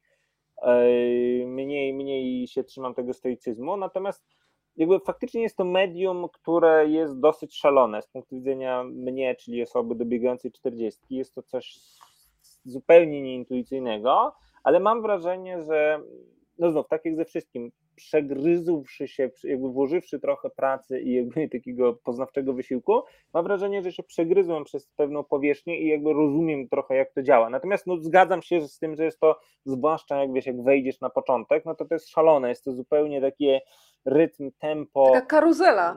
Jakby karuzela, ale nawet jeszcze kręcąca się, wiesz, w trzech wymiarach naraz, tak? Taka wirówka dla kosmonautów. Yy, I to jest jakby bardzo, jakby to się później uspokaja, w tym sensie, ten algorytm się dostosowuje do tego, co ty lubisz oglądać, więc jakby to w miarę ci się tam załagodzi. Natomiast no oczywiście na początku jest to dosyć, dosyć wstrząsające doświadczenie. Yy, No i też jakby znów, no nie da się siedzieć na TikToku non-stop, tak? Jeżeli ja bym, siedziałbym na no, ten feed TikTokowy ogląda 24 godziny na dobę, no to zwariowałbym, tak? A mogę jeszcze powiedzieć jedną rzecz? Mogę powiedzieć jeszcze jedną rzecz? E, to już jakby całkowity off-top. Live'y na TikToku. To nie jest tylko moje wyrażenie, to jest też, jakby widziałem takie, widziałem te refleksje też u paru innych osób, że y, ta opcja, że się wchodzi na TikToka i się kliknie w oglądaj live'y i przeglądaj live'y, czyli ludzi, którzy realnie gdzieś na świecie w danej chwili siedzą, trzymają ten telefon i jakby nadają live'a, no to to jest już szaleństwo naprawdę w wysokim stopniu, ale też jest to fascynujące, tak? W sensie, że ta świadomość od takiego właśnie filozoficznego e, filozoficznego, poznawczego punktu widzenia, że, że ci ludzie siedzą, robią te dziwne rzeczy, kręcą, że jakby ja tutaj mogę, patrząc sobie w ekranik, kiedyś miałem taką właśnie sesję, że w tym grzebałem i właśnie nie wiem, drugiej czy trzeciej w nocy jakąś parę młodych ludzi, którzy siedzieli w jakiejś toalecie i pili piwo, jedli chipsy, co, o czymś rozmawiali. Jakby masz podgląd na coś takiego, jakby, no jest to niesamowite, jest to dziwne, ale jest to też jednak niesamowite. Tu może no postawmy kropkę tej dygresji. E, dobra, no ale to powiedz mi w takim razie jeszcze, czy stoicy, stoicyzm reformowany na TikToku się sprzedaje, mówiąc kolokwialnie? Są zainteresowani? No ja jeszcze nie, stricte nie próbowałem, tak? To znaczy ja na, na razie tych stoickich treści nie, nie, nie na TikToku nie... TikTok jest trochę eksperymentem. Na TikToku tych stoickich treści nie cisnąłem, ja jednak jestem co do zasady człowiekiem pisma, cokolwiek to znaczy w XXI wieku. W związku z tym pisemnie, tak? Stoicyzm reformowany na Facebooku Facebooku, e, mój newsletter na stronie piotrstankiewicz.pl, bo może nie mówiliśmy o tym, jeszcze można się zapisać, zapraszam, e, czyli jakby tradycyjna forma tekstowa, e, bez żadnych tiktokowych wybuchów. Zapraszam serdecznie. Jakby w tym medium pisemnym no czuję się jakoś tam do niego pewnie najlepiej i ten stoicyzm jakoś tam najlepiej do niego pasuje, natomiast no staram się też szukać nowych dróg, dróg oczywiście. Yy, Małgosia napisała coś cennego, a co ja mam powiedzieć, zanim napiszę moją myśl tu, teraz w dyskusji już dawno mówicie o czym innym. E, to przypomniały mi się też słowa mojej przyjaciółki, która mnie słucha zawsze po fakcie, jeżdżąc samochodem, mówi, mówisz coraz szybciej, trochę zwolnij, więc teraz sobie to przypomniałam i nie będę w tym trybie TikTokowym, tylko w takim bardziej analogowym, jak podczas rozmowy. Piotrek, e, bardzo się cieszę, że czytając Twój dziennik też można dostać trochę dostęp do Twojej wrażliwości literackiej, bo nie bez przyczyny przytaczasz takich, a nie innych autorów. Tak. I muszę Ci powiedzieć, że y, spowodowałeś, że zatęskniłam za Edgarem Keretem, mm, którego czytałam dawno temu i uwielbiałam, a potem no, weszła tak zwana bieżączka literacka i mieliśmy długi okres przerwy z Edgarem Keretem, chociaż on o tym nie wie, ale wrócę do niego. E, I mam taką notatkę z 2016 roku z maja: Stoicyzm a twórczość, temat niezmiennie ważny jak mnie ktoś maksymalnie wkurza, siadam i piszę tak, opowiadanie tak. w pierwszej osobie z jego perspektywy agresja słabnie od razu. Jeżeli Państwo jeszcze tego izraelskiego pisarza nie znają, to koniecznie, e, bo uwielbiam i jego abstrakcyjną wyobraźnię i, i sposób opowiadania, e, to e, powiedz jeszcze, bo zastanawiam się, czy sami, mm, czy te osoby, które wymieniasz w dzienniku, tam się pojawia i Marek Kraczkowski, i Marta Frey, e, i jedno z moich ulubionych kont na Instagramie, Make Life Harder, czy oni się sami postrzegają jako stoicy? Jak ty myślisz? Nie, nie, absolutnie. Tu mam gadżet przygotowany, zanim powiem. E, tak Dobra. Jak się, tak jak się mówiliśmy, żeby zawsze było coś. Nie, nie, nie, absolutnie. To, ale to jest jakby ważne, to jest ważny moment, myślę. E, to nie jest tak, że ja cytuję tylko stoików. Jest kompletnie odwrotnie, tak? W sensie, y, no jakby wiadomo, że Leroy, Make Life Harder, to, to nie są stoicy, to kompletnie nie o to chodzi. Y, założenie Ale jest w tym stoicyzm, nie? Nie, nie, nie to, to, to, jest jeszcze co, co innego. To jest takie fundamentalne założenie tej książki, o którym chciałbym właśnie powiedzieć, że moim celem i jakby tą tezą przybitą do drzwi katedry i tak dalej jest to, że powinniśmy się starać jakby umieć dostrzegać te stoickie treści, jakby traktować ten stoicyzm jako taką pewną perspektywę patrzenia, która nam coś daje, niezależnie od tego, na co patrzymy, tak? Bo to na to, co tam się nam na feedzie wyświetla, to jest niezależne od nas w jakimś stopniu, natomiast ta perspektywa jest od nas zależna. I, i to jest coś, co ja właśnie staram się w tej książce robić, między innymi, tak? Że pokazywać, że no, tam nie wiem, Leroy coś śmiesznego powiedział, ale jeżeli się na tym zastanowimy, to w tym tkwi jakaś ważna potencjalnie treść, tak? Że ten stoicyzm jest pewną taką w miarę uporządkowaną platformą czy sposobem patrzenia na różne rzeczy, które mogą być bardzo różne, bardzo różne, kompletnie niestoickie w punkcie wyjścia, ale mimo tego czegoś się ciekawego z tego y, dowiadujemy. Więc ta plejada autorów jest naprawdę szeroka y, i tutaj mój gadżet. Y, nie wiem, czy kojarzycie Państwo Henryk Jaskuła, to był zmarły teraz w 2020 roku, to był żeglarz. To jest, to jest pokoleniowa sprawa. Ludzie z pokolenia naszych rodziców, Weronika, to natychmiast wiedzą i jakby jest to oczywiste. To był żeglarz, który na jachcie Dar Przemyśla w 79-80 roku Y, opłynął ziemię bez zawijania do portów jako drugi człowiek w historii na trasie Gdynia-Gdynia. I jest cytat z, mojej, z jego książki Race, o, y, Non-Stop dookoła świata, jest cytat na początku mojego dziennika, właśnie żeby tam pewną taką y, analizę decyzyjności człowieka przeprowadzić. I teraz jakby fun fact, napisał do mnie, nie odpisałem na to jeszcze, przepraszam, zrobię to, napisał do mnie, i to było naprawdę niesamowite, napisał do mnie jeden z czytelników, że przeczytawszy to, zamówił tą książkę Jaskuły, tam wydaną w 84. W sensie, to naprawdę zrobiło na mnie tak. wrażenie, bo jakby, no moja książka nie jest książką o żeglarstwie, ale faktycznie pokazuje pewną jakby wrażliwość na, na, pewien typ e, na pewien typ rzeczy. To nie jest ta książka, to jest taka E, to jest taki trochę samizdat e, Jaskuły o tym jego drugim rejsie akurat, który nie doszedł już do skutku, że jakby został przerwany. Natomiast akurat tą mam tutaj, miałem przygotowaną, więc chciałem, więc a propos. I to, to jest jakby no, ogólna idea literatury, tak, no, że otwierają nam się różne klapki idące w różne strony.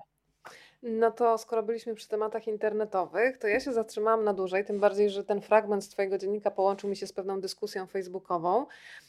Zajmijmy się teraz hejterami tak. którzy się pojawiają w różnych okolicznościach. Jeszcze Mamy dzisiaj nie było. Na, na, nie Jak ktoś się chce z Państwa ujawnić, bardzo proszę, proszę tutaj. Się Proszę się Bardzo proszę. Chociaż ja y, trzy dni temu miałam taką dyskusję z panem, który zarzucił y, jednemu z autorów y, jakieś brednie, ale kiedy go zapytałam o konkretne nieścisłości, to mnie zapytał, jaki nakład ma książka. I kiedy uparcie próbowałam rozmawiać, w końcu sobie dałam spokój, bo uznałam to za stratę czasu. Więc mam tam takiego jednego pana, serdecznie go pozdrawiam, poleciłam, że kiedy się dowie, o co mu samemu chodzić, to niech wróci. E, no ale dobra. E, I masz taki fragment, i tu bym chciała trochę się pozastanawiać, bo trochę nie do końca mnie to przekonuje. Mhm.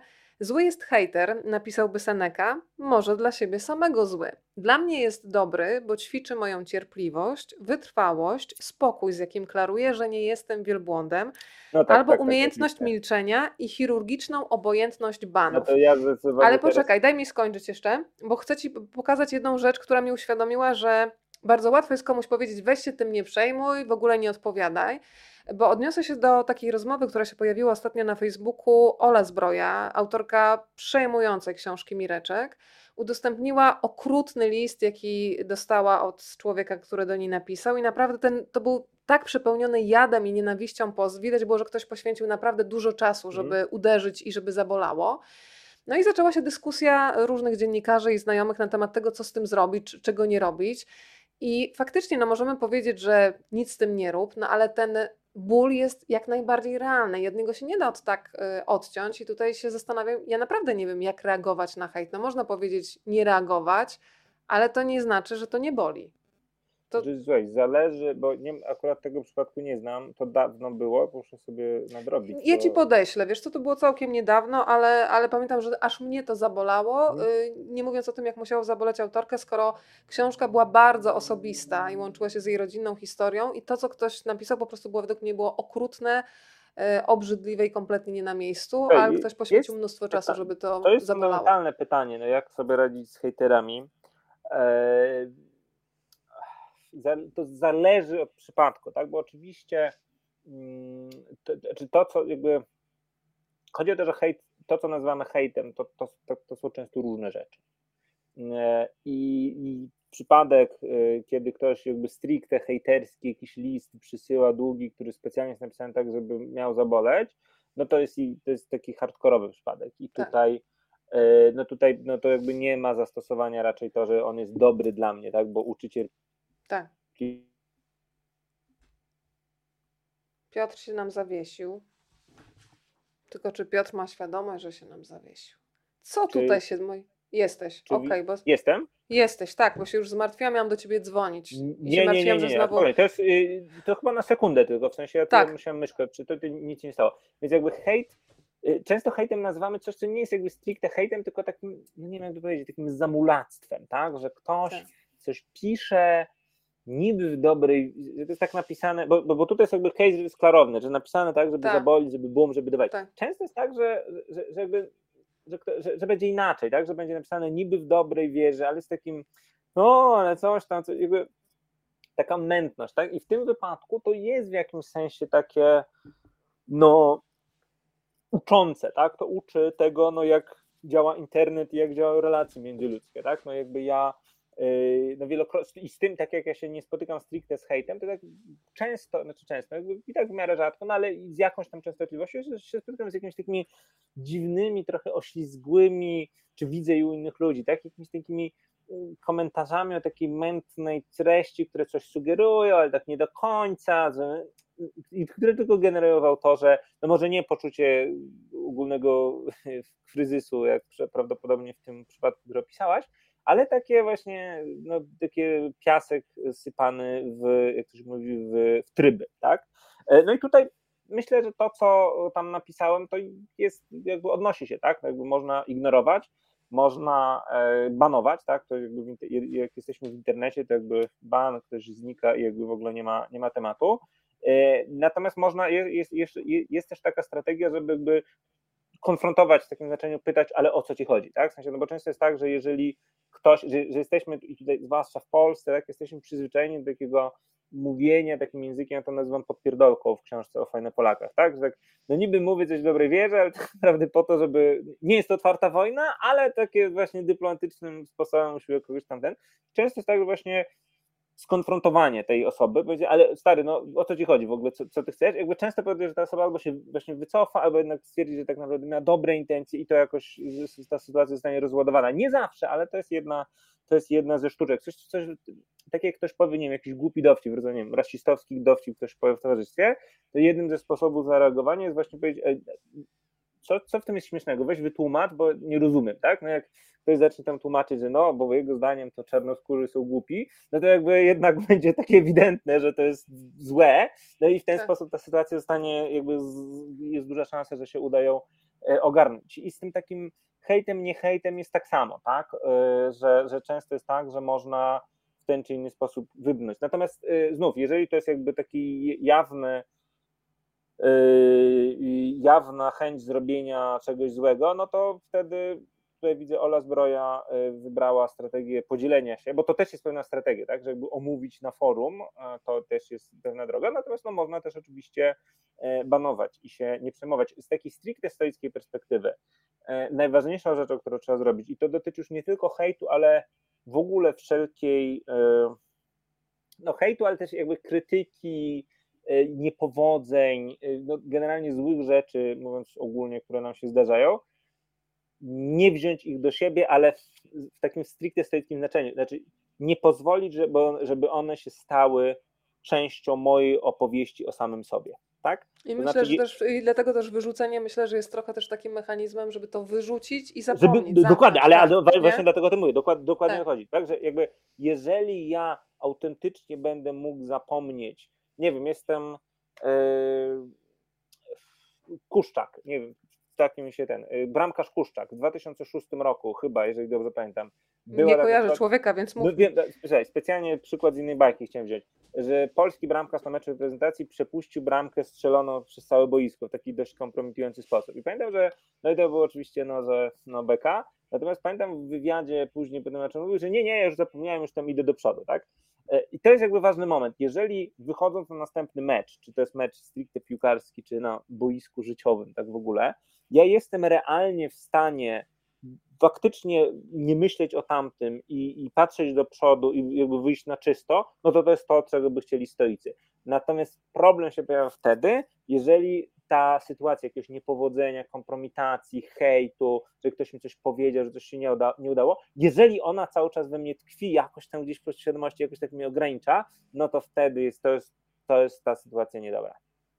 No ale powiesz mi też, że na przykład stoicyzm jest czymś, co uczy takiej odporności, znaczy na wszystkie komunikaty z zewnątrz, zarówno na pochlebstwo, jak i krytykę, czyli tak jakby steruje do wewnątrz, że okej, powiedz sobie sam sobie, ile znaczysz, czy jesteś, co jest dla ciebie istotne. To jest strasznie trudne oczywiście do zrobienia, ale Tak. chodzi mi o taką wewnątrz sterowalność. O, Tak, to jest takie idea- mądre o, sformułowanie. Słowo wewnątrz Wypłynęło. to jest słowo Tak. bardzo dobre, które jakby w stoicyzmie chodzi o to, żeby być, to jest jakby, to, to, no, to nie jest coś, co bym przybił do drzwi tych katedry, to jest raczej taka, taka Mhm. kotwica myślowa, taki, taki, taki myk, który pozwala to zrozumieć. Stoicyzm to jest taki program wewnątrz sterowności, tak, że jakby i to słowo jest dobre, dlatego że na przykład słowo autonomia no już dobre, y, dobre nie jest, dlatego że autonomia sugeruje, że, mm, no, że, jakby ten, że jesteśmy odcięci od świata zewnętrznego, tak? że jesteśmy jakby niezależni w tym znaczeniu, że nie muszą być żadne przepływy, a co, co jest nigdy niemożliwe. Słowo wewnątrzsterowne jest dużo lepsze, dlatego że ono pokazuje, że chodzi o to, żeby źródła naszego zachowania, kierunki naszego działania, decyzji itd., itd., itd. płynęły z wewnątrz, tak? Natomiast no zawsze będzie ta sfera dealowania ze światem zewnętrznym, bo żeby było jasne, w stoicyzmie absolutnie nie chodzi o jakieś odcięcie się, w stoicyzmie nie chodzi o, nie wiem, rezygnację z życia, usunięcie się z życia społecznego, że jakiś tam wyjazd na bezludną wyspę, przynajmniej w Bieszczady, absolutnie nie. No chodzi o to, żeby właśnie był interfejs tym, tej interakcji ze światem zewnętrznym, tylko żeby chodzi o to, żeby on był wewnątrz sterowny i żeby nim jak najlepiej zarządzać. To jest bardzo dobre, bardzo dobre słowo, bo zwróć uwagę, że ono yy, zwróć uwagę, że ono łączy tutaj różne wątki, tak? Jeżeli ja e, no, dostałem jakiś tam hejt, ale umiem od niego abstrahować, no to jestem wewnątrz sterowny, jest ok, ale jeżeli ten hejt wejdzie we mnie i sprawi, że zacznie się obniżać moje poczucie własnej wartości, no to już zaburza się ta wewnątrz sterowność, tak? I jakby to jest dobry, to jest bardzo dobre tutaj sformułowanie. E, Pani Magda pyta, a jak zapomnieć wypowiedź o dawaniu w szyję? E, Tak ćwiczę swój stoicyzm, to jest trudne. I powiem Ci, że mi się dzisiaj połączyły dwie rzeczy e, w bardzo nietypowy sposób, więc z góry przepraszam, że to jest takie bardzo mocno rozgałęzione. Ale z jednej strony oczywiście, jak chyba każdych, jak każdych, o, aż gramatyczne błędy zaczęłam tutaj z- ze wzburzenia popełniać. Myślę, że jak każdego myślącego człowieka, no tego typu wypowiedź mnie mocno rozdrażniła. A z drugiej strony przypomniała mi się rozmowa z Martą Hopfer-Gil, z którą będziemy jutro rozmawiać o tym, jak wygląda mentalność e, w Norwegii. O, E, I e, bardzo mi się podobało to, co napisała, że na przykład norweskie media nie dają dużej przestrzeni na takie artykuły, które mają tylko mm, właśnie pokazywać, jakby da, nie dają za dużo przestrzeni osobom, No to- które, które się powinno skrytykować. Tam był Mhm. oczywiście bardzo hardkorowy przykład y, Breivika chociażby, że pokazuje się go stojącego tyłem. E, Inna sprawa, że też przecież w Norwegii Breivik może się procesować o to, że ma kiepskie warunki w więzieniu, więc to jakby tak, te tak. sprzeczności są różne. Ale chodzi mi o to, że nie daje się w mediach takiej przestrzeni, że jakby ludzie, którzy mówią głupoty, to nie jest powielane i cały czas dyskutowane. Z jednej strony rozumiem, że trzeba zaprotestować, bo jest to absurdalne i nie reagując, no jakby da, dajemy zezwolenie na tego typu wypowiedzi w przestrzeni publicznej, a z drugiej strony no dostaję już szału, kiedy po raz kolejny widzę tego człowieka e, na ekranie i przyznaję, że też nie wiem, jak sobie z tym poradzić w tym rozdwojeniu.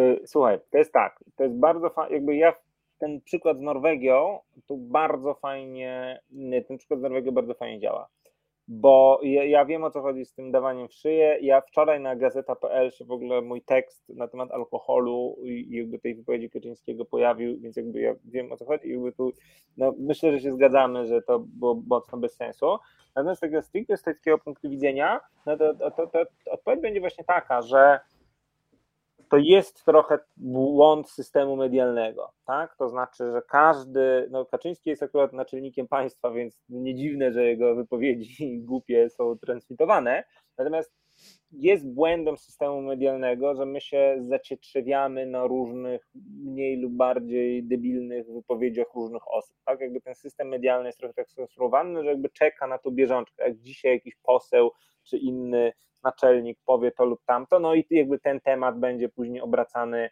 y, na, na, na, na 300 różnych sposobów. Tak? Jakby nie piszę, te, nie mówię tego dlatego, żeby zdymisjo, żeby zdy, jak mówi, żeby jakoś tam y, ściąć y, jakby znaczenie tego, bo tak jak mówię, napisałem cały, cały tekst o tym, jak bardzo to jest w ogóle szkodliwe, to co Kaczyński powiedział.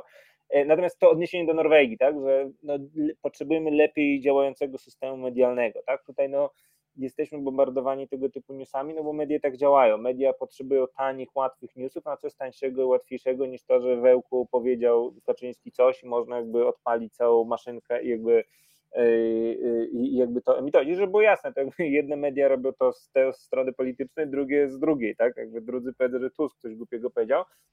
To jest jakby błąd, tak? Na, na świecie dzieje się dużo poważniejszych rzeczy. Jakby ta wypowiedź sama w sobie jest poważna, problematyczna, natomiast no, przydawanie jej nadmiernej wagi też jest samo w sobie problemem. Jakby tutaj ten, ta wycieczka do Skandynawii jest bardzo na miejscu.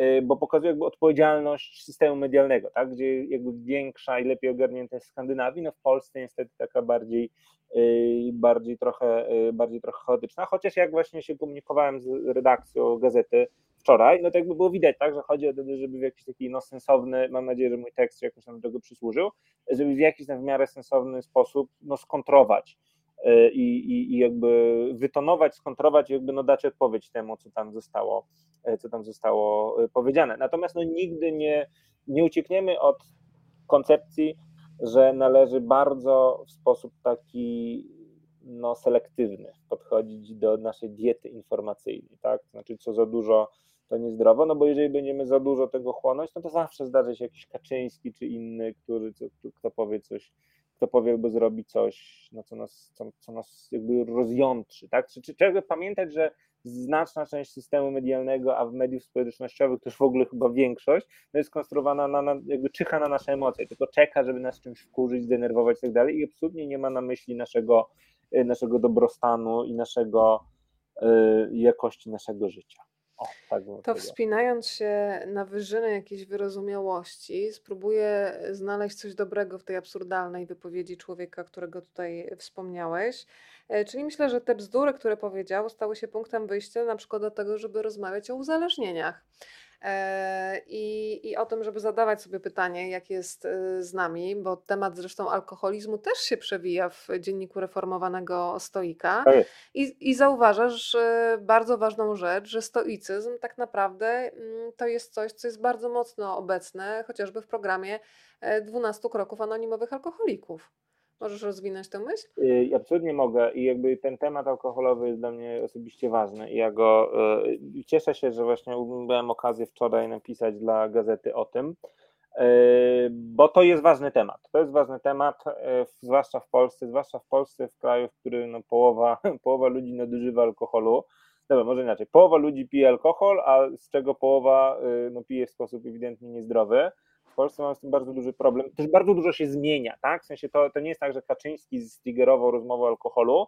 To jest tak, że no jak ja przestawałem pić, czyli w 2010, no to byliśmy w jakimś zupełnie innym miejscu tak. niż teraz, kiedy co drugi celebryta opowiada o swoich problemach z uzależnieniem. To jest fundamentalnie ważna e, tematyka i związana ze stoicizmem, tak? Jakby 12 y, kroków, tak? Y, pierwszy krok to jest, że przyznaliśmy swoje, jakby zaakceptowaliśmy swoją e, Bezradność bezradność, tak? Czyli jakby przyznanie stoickiej rzeczy, że nie wszystkie rzeczy zależą ode mnie, tak? Jakby ten następny krok już dotyczył trochę czego innego, ale w punkcie wyjścia i to nie jest tak, że to jest a, to, to jest cała cały ten system 12 kroków, który jest na, na, nałogowi hazardziści, seksoholicy, zakupoholicy, gracze, jakby wszystko, zawsze jest ta sama struktura, tak? To się zawsze zaczyna od tego uświadomienia, jakby pogodzenia się z tą utratą kontroli, no czyli to jest jakby strictissime teza stoicka, tak? Która byłaby bum do przybicia na tych drzwiach katedry, tak jak mówiłem, że podział na rzeczy zależne i niezależne jest, y, jest najważniejszy. I to, i, to, I to jest dokładnie y, i to jest dokładnie to.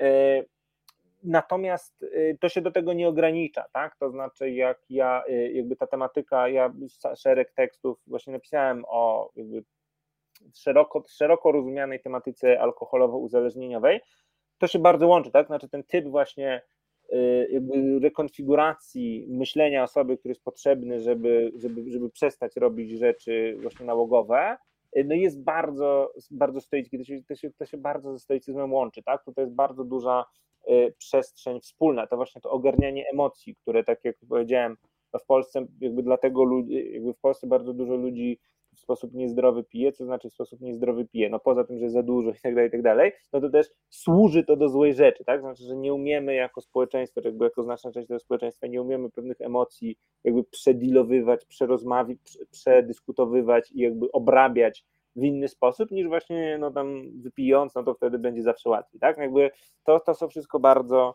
stoickie sprawy. To słuchaj, teraz e, znowu jesteśmy w tym roku 2016. Słuchaj, jakoś najwięcej myśli z 2016 roku ze mną chyba zagrało. Proszę bardzo. E, wspominasz tam pewnego profesora z Princeton, który opublikował CV swoich porażek, czyli streszczenie wszystkich rzeczy, które mu się nie udały, odrzuconych projektów, grantów, których nie dostał. Piękne i ważne z wielu przyczyn, a jedna z nich jest taka, że takie spojrzenie uzdrawia perspektywę, przełamuje naszą skłonność, by widzieć tylko te rzeczy, które się innym udały. Bo własne rzeczy stale mamy przed oczami wszystkie, a w pierwszym szeregu te, które nam nie wyszły, stąd paranoja porównań. E, No to słuchajcie, mam teraz propozycję do wszystkich, którzy są dzisiaj razem z nami. Sama się nad tym wcześniej nie zastanawiałam, ale przyszło mi nagle do głowy, to co? Mogę, kto mi zabroni. Piotrek, to rzućmy każdy z nas, kto tutaj jest, jeżeli tylko ma na to ochotę oczywiście, nie, nie wiem, taką nie, listę No, ale jednego, dwóch, trzech niepowodzeń, bo faktycznie ja przyznaję, że no dobra, siedzę na tej kanapie, scrolluję tego Instagrama i z każdą minutą, chociaż wiem, że to źle na mnie działa, myślę sobie, ten tu na konferencji, ten na wakacjach, ten wydał książkę, gdzie ty jesteś? I zamiast to wyłączyć i robić cokolwiek, to oglądam i się porównuję. No ale mam oczywiście świadomość, że to jest jakiś fragment wypreparowany z życia, Tak. tak, samo jak mnie Państwo widzą głównie uśmiechniętą, a jak ryczę, to się tutaj raczej nie pokazuje. No to jakąś taką listę niepowodzeń, do których dzisiaj się możecie uśmiechnąć. Piotrek, zaczniesz, a ja, ja się też Właśnie namyślę, nie zacznę, mnie bo tak ja nie, Nie? Znaczy, ja powiem tak, że to chyba trzeba się dłużej zastanowić, tak? Znaczy, to, znaczy, I to nie jest tylko, ja nie chcę zbyć. To jest tak, że Mhm. żeby wymyśleć jakby o porażkach często zapominamy. To jest trochę tak, że o Mhm. tym, co się nie udało, co porzuciliśmy.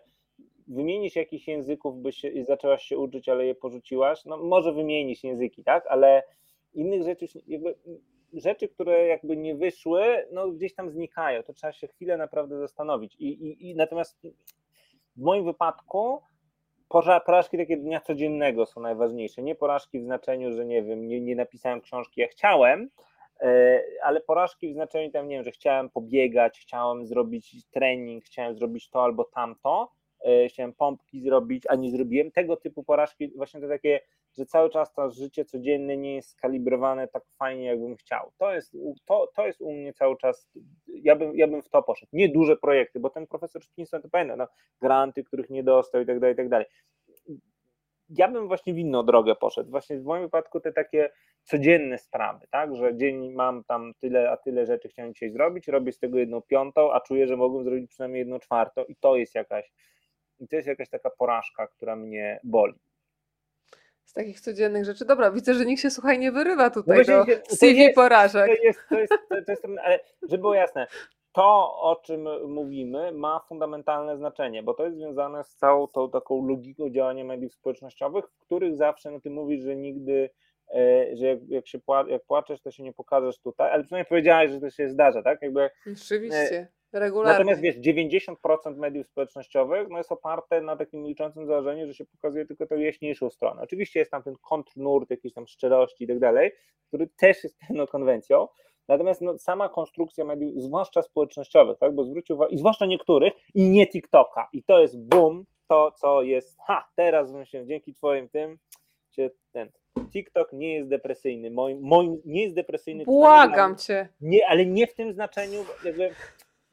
Weto, zdecydowane nie, weto, to- ale mów. Dobra, mów. Mówimy o różnych możliwych. Możemy się pięknie tak, to różnić. Różne, różne rzeczy. Doświadczenie, y, przynajmniej z mojej perspektywy, doświadczenie y, Facebooka i Instagrama, no to jest to doświadczenie, tak jak powiedziałeś, wchodzisz i tutaj ktoś jest na wakacjach życia, tu ktoś wygrał, tu ktoś wziął ślub, tu ktoś zarobi milion dolarów, jakby same, same osiągnięcia i to jest tak głęboko, do TikToka zaraz wrócimy, i to jest ten głęboki fałsz, tak? To jest ten głęboki fałsz, bo jakby zaczynamy się porównywać z, z jednym procentem najbardziej successful ludzi i to jeszcze z jednym procentem e, Z ich życia. z ich życia. Wycin, wycinek z ich życia, tak. Więcej to się też zlewa, tak? W sensie jak sobie taki eksperyment proponuję każdemu zrobić, tylko ostrzegam, że on miesza, mieli mózg, tak? Jak się odpowiednio długo poskroluje Facebooka albo Instagrama, to te różne osoby, do których się chcąc, nie chcąc porównujemy, się zlewają. Że to nie jest już tylko tak, że osoba tam, moja koleżanka Ania z podstawówki to teraz, nie wiem, mieszka na Seszelach i ma milion dolarów, kolega to wydaje 100 książek rocznie, a y, ktoś tam podróżuje po świecie, oni się stają jedną osobą, tak? Oni się stają jakimś takim dziwnym ucieleśnieniem sukcesu, wobec którego no ja zawsze będę się czuł smutny, tak? I tam już nawet nie ma, już nie, nie ma mowy o porażkach, tylko nie ma w ogóle już rozróżnienia, że to jest po prostu ci fajni ludzie z Facebooka Instagrama, no stają się jakimś takim jedną magmą, która służy tylko do tego, żebym ja się sam zdołował, tak? No to jest oczywiście mhm. absolutna patologia i tego należy się bardzo wystrzegać. I należy pamiętać, że no to, co widzimy w mediach, no zwłaszcza społecznościowych, zwłaszcza na Facebooku i Instagramie, e, no to jest wypreparowane w jakimś takim bardzo, bardzo sztucznym stopniu, nie zawsze ze złej woli. Po prostu taka jest struktura, taka jest natura działania tych, e, tych mediów, no, że jest nam podawany taki no jakby preparacik, tak? I nie należy utożsamiać tego preparaciku z rzeczywistością, tylko to jest bardzo, bardzo oczywiście trudne.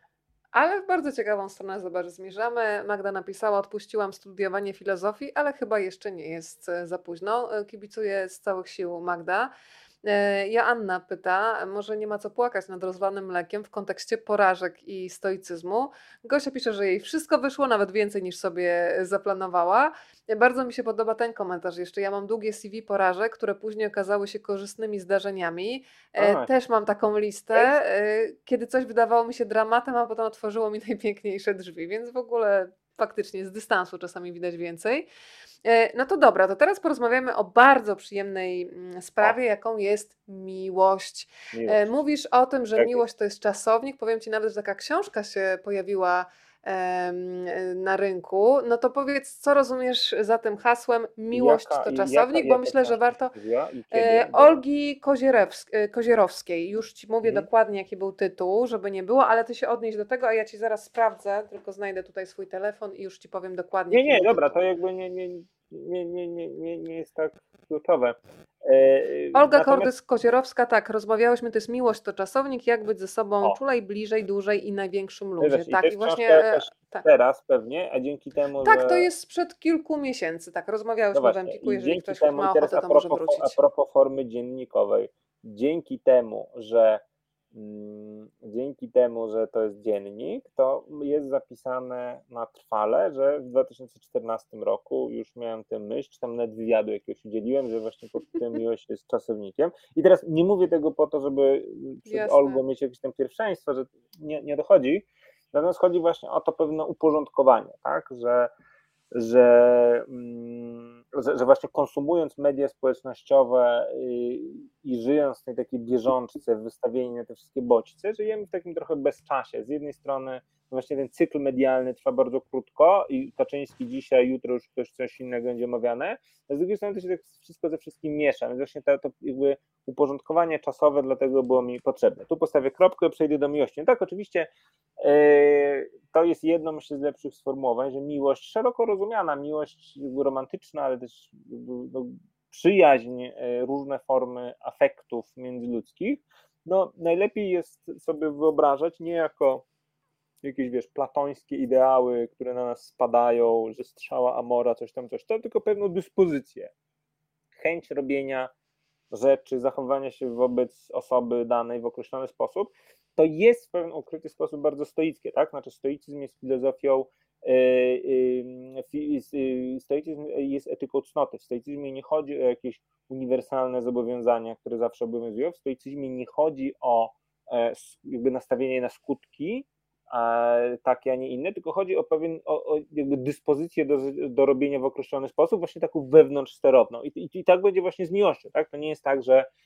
yy, miłość, czy, nie wiem, czy przyjaźń to jest coś, co spada, jest, a później nagle znika z jakichś niewytłumaczonych powodów, tylko to jest dużo bardziej takie wewnątrz sterowne, dużo bardziej właśnie praktyka robienia pewnej rzeczy i jakby taka praktyka odnoszenia się do siebie, a nie jakaś taka metafizyczna zasada. I znów, jak, jak to tak powiem, to tak brzmi tak trochę cynicznie, pragmatycznie, ale właśnie tak nie jest, tak? Właśnie dzięki temu możemy wydobyć to, co jest najfajniejsze i takie najbardziej y, no, konstruktywne, no, czy, czy w miłości, czy w przyjaźni, tak? Że jakby zdajemy sobie sprawę, no bo znów, każda relacja, jak są dwie osoby, no to ja kontroluję tylko tą część, która jest moja, tak?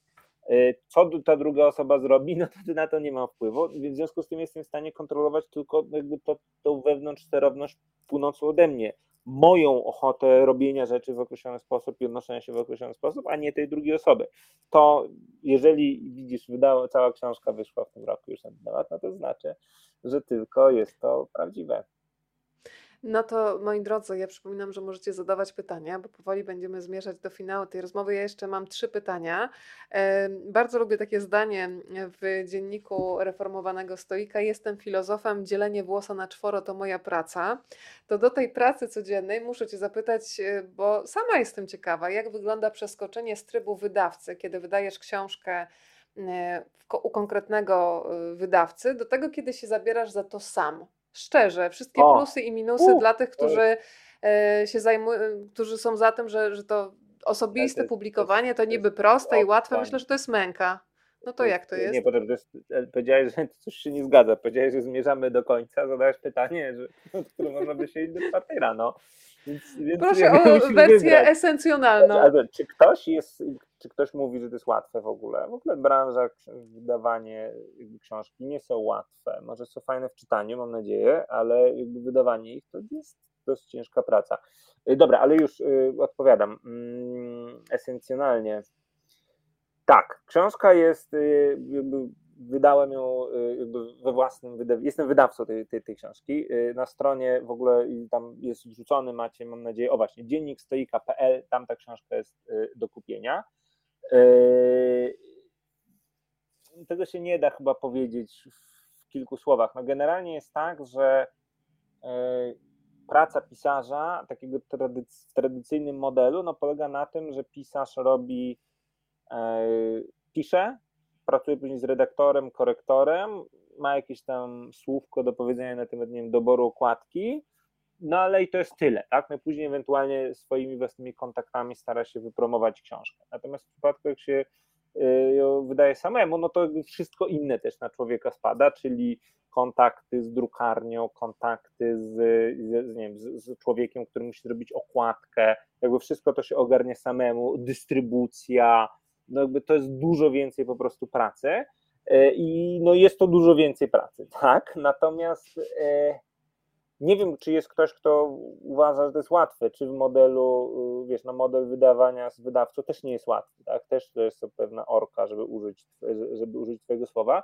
No to jest taki myk, że więcej od ciebie zależy, to jest przejście na model, w którym więcej od ciebie zależy i pracy jest więcej, ale też jest więcej satysfakcji, więcej, jakby bardziej to kontrolujesz, tak? To znaczy, że masz wpływ na więcej rzeczy y, i jakby jak jakby widzisz, że możesz podejmować decyzje w rzeczach, które wcześniej były, nie, nie, które były po prostu się działy, tak? A teraz No okazuje, dobra, ale teraz szczerze, No co jest najtrudniejsze, żeby to nie było, że tak wiesz, bo mm, jednak Mene- tak sobie myślę, Mhm. że poczekaj, że mało osób jednak się decyduje na to wyjście z takiej stajni konkretnego wydawcy i rzucenie się y, na głęboką wodę właśnie solo i zastanawiam się, z czego to wynika i tak jak powiedziałeś, wszystko ma swoje dobre i złe strony, więc co jest najtrudniejsze w takim modelu? Nie, no, z mojej perspektywy ewidentnie najtrudniejsze jest jakby zarządzanie całym tym procesem. Znaczy, że to jest dużo rzeczy po prostu, że trzeba dużo rzeczy spinać i to potrafi jakby, potrafi być tego dużo po prostu, tak?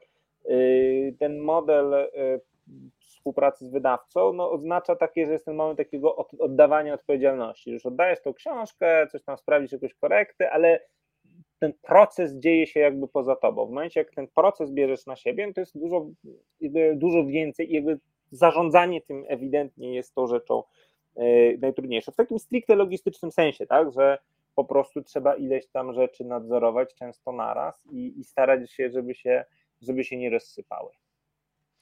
No to ja jeszcze powiem Państwu bardzo dobrą wiadomość, że Piotr jako wydawca ma dzisiaj dla Państwa prezenty, a ja mogę jako dobrodziejka ogłosić tę dobrą wiadomość światu. Jeżeli ktoś z Państwa miałby ochotę wygrać książkę Dziennik Reformowanego Stoika, mało tego i być świadkiem, jak zostanie tutaj wypisana dedykacja imienna podczas naszego spotkania, to proszę dać losowi szansę. W taki oto sposób wpisujemy tradycyjnie hashtag rozmawiam, bo lubię, my za chwilę tutaj będziemy odpalać e, maszynę gotowy. losującą. Pachnie świeżością, Y, ja papierem, jestem dru- właśnie- drukiem. Ja jestem wąchaczem książek y, i co do tej książki, co do dziennika, mam takie. Przekonałem. Na początku nie byłem przekonany, ale potem się przekonałem, bo to jest taki bardzo subtelny, dość surowy zapach. To nie jest żadna taka farba, że wiesz, otwierasz i, i świeczki Subtelny. przygasają w całym pokoju. Jest taki. Nie, znaczy, Ale nie, jest, ładny. bar- jest ładny, ale nie jest narzucający. Tak? To jakby podoba mi się. Jest taki dość dość elementarny. A, no, Wiesz, co sobie wyobraziłam? Przepraszam, ale wyobraziłam sobie świeczki o zapachu książki Dziennik Reformowanego Stoika. Może ktoś to podchwyci, wejdzie w jakąś kooperatywę. To jest tak, że zapachów, y, to generalnie zależy od papieru i od farby drukarskiej. Jest dość mocno nieprzewidywalne, natomiast też tych zapachów, ja mogę tak długo mówić, natomiast tych zapachów książek, zwróć uwagę, nie wiem jak ty wąchasz książki, ale y, jest ich dość ograniczona ilość, tak? To nie jest tak, że każda Bardzo nie lubię zapachu kredowego na przykład. Prawda? To jest nie, pewien taki to zupełnie nie. zbiór case'ów. To nie jest tak, że w nieskończoność to się ten, natomiast no, mam nadzieję, że ten zapach będzie akceptowalny. E, słuchaj, to jeszcze jedna rzecz, bo w ogóle przyszedł mi do głowy ostatnio taki pomysł i zamierzam go wprowadzić w życie, że książki zazwyczaj są dedykowane konkretnym osobom. Tutaj tak. nawet mam zakreślone, żeby Cię o to zapytać. Nie wiem, jaki jest Twój stosunek do kreślenia po książkach, ale ja kreślę i tego Pozytywne. już nie zmienię. To dobrze, czuję się usprawiedliwiona. E, otóż wymyśliłam, że będę dedykować też rozmowy konkretnym osobom. Zaraz sobie wymyślę, bo nie przemyślałam tego na dzisiaj, komu zadedykuję to spotkanie, ale to za chwilę. Natomiast e, przyznaj się, komu ty mm, dedykujesz swój dziennik, e, bo są to nauczyciele i przyjaciele. Kto tak, konkretnie? To jest, y, jest dokładnie tak, tak, tak. Bardzo miło, że zwróciłaś na to uwagę. Faktycznie jest tak, że był taki, był, bo już nie żyje, y, Lawrence Becker. Y, to był taki amerykański profesor, 1939-2018 chyba zmarł, czy 19. 18. Hmm? 18, który był y, autorem, z jed, autorem no, z jednej z takich najbardziej donośnych czy ważnych książek w tym nurcie stoickim. Książka, która się nazywała A New Stoicism, nowy stoicyzm. E, i która ta książka, e, no właśnie w pewnym sensie wprowadziła mnie w ten nurt myślenia właśnie, że to są te drzwi katedry, że trzeba przybić te tezy i tak no krótko, że trzeba ten stoicyzm trochę odnowić. E, I ja bardzo dużo zawdzięczam inspiracjom Beckera, od Beckera i tak się faktycznie stało, że się jakoś tam no pod sam koniec już jego życia, że, się, że to było nie tylko czytanie jego książek, ale też przyjaźniliśmy jakoś tam, no zaprzyjaźniliśmy się trochę. On mieszkał w Virginii, Virginia, bo w zachodniej Virginii, już nie pamiętam, w Roanoke, to jest chyba zachodnia Virginia.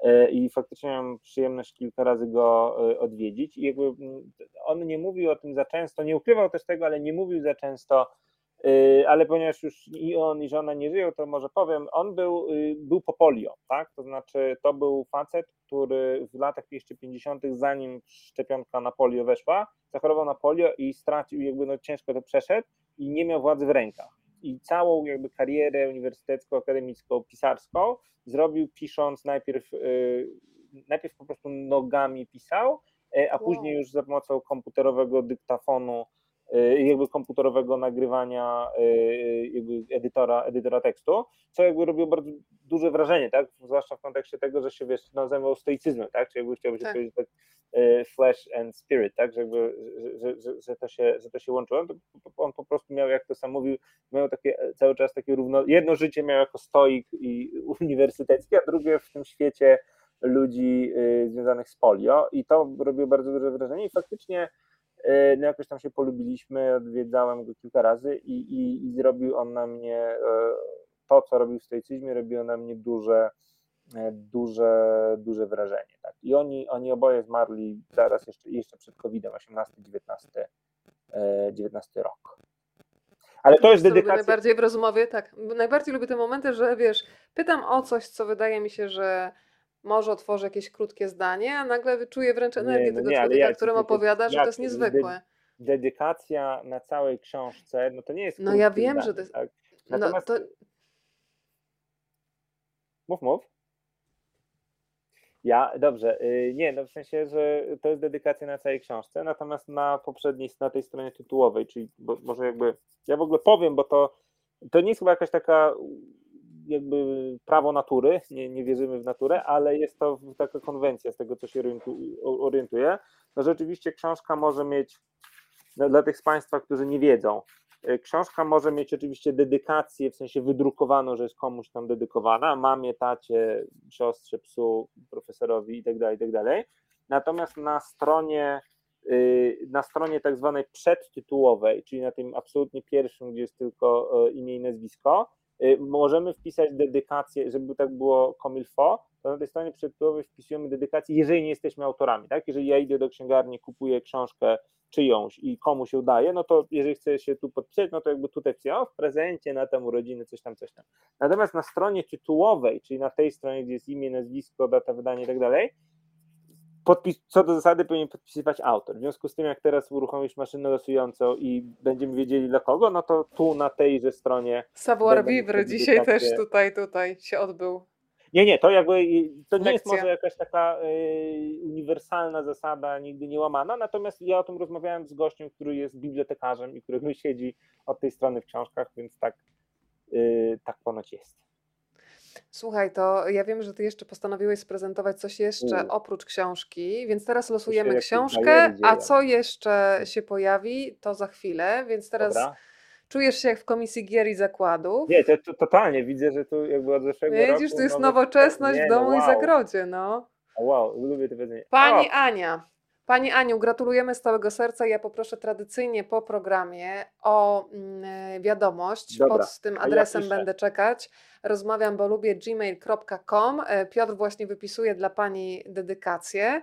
E, Ale jeszcze Piotrek, postanowiłeś e, zostać tutaj dobrodziejem i jeszcze coś przy okazji dzisiejszego spotkania. żeby, żeby mm, wie, bo sprezentować nie, nie, państwu. Piszę to dedykację. Piszę dedykację A, dla dobrze. Anny, tylko nie, nie umiem tak, nie, nie mogę tak postawić, żeby było Dobra, to ja widać może jakiś fragmencik dla ona jest. Państwa teraz przeczytam w tak zwanym międzyczasie, żebyś Ty mógł spokojnie napisać, żeby tam błędów potem nie było w tej dedykacji. Nie, nie, nie słuchaj. będzie. Będzie, będzie ogarnięte. Spokojnie możemy, spokojnie możemy procedować.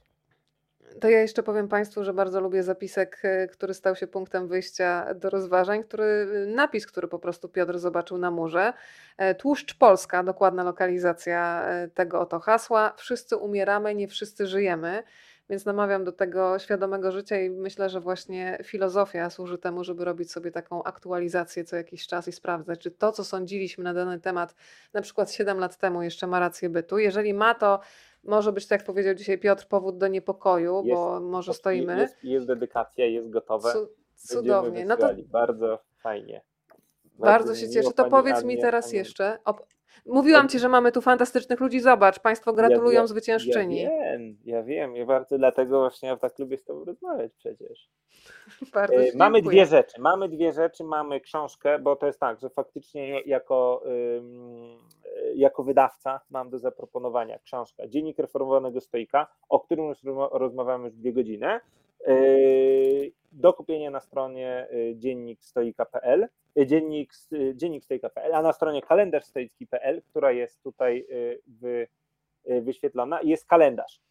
O nim nie będziemy rozmawiać dwie godziny, ale może dwie minuty, tylko powiem o co, o co chodzi. To jest taki najzwyklejszy, znaczy najzwyklejszy, specjalny stoicki, ale po prostu kalendarz, planer na. Tego nie mam, więc patrzę razem z 20 Państwem. Patrzę w bok, czyli patrzę, co pokazuje tak na, naprawdę. na bo rok tu mam podgląd. 2023 kalendarz, gdzie mamy, y, mamy tutaj wyjaśnienia, jak żyć po stoicku, mamy mm, rozpiskę roku i mamy rozpiski na poszczególne dni i wszystkie, ja to tak pokażę, może żeby było widać, że jest, o, że jest od razu ten najważniejszy podział. A na rzeczy- dobre, zależne i A, niezależne. Właśnie, i tak A. jest na cały rok. Dobre. Na rok 23 taki kale, nadkalendarz, tak, można tak powiedzieć. Cudowne. E, I też oczywiście, żeby być jak Marek Aureliusz, jest też przestrzeń do Tak. pisania samemu. E, Widody zapraszam też, jest można w pakiecie kupić, jest tanie i tak dalej. Wszystko jest na stronie opisane, do czego bardzo serdecznie zapraszam. I też jeden kalendarz mamy też do sprezentowania, też z podpisem na początku, żeby było wszystko po stoicku, rok 2023.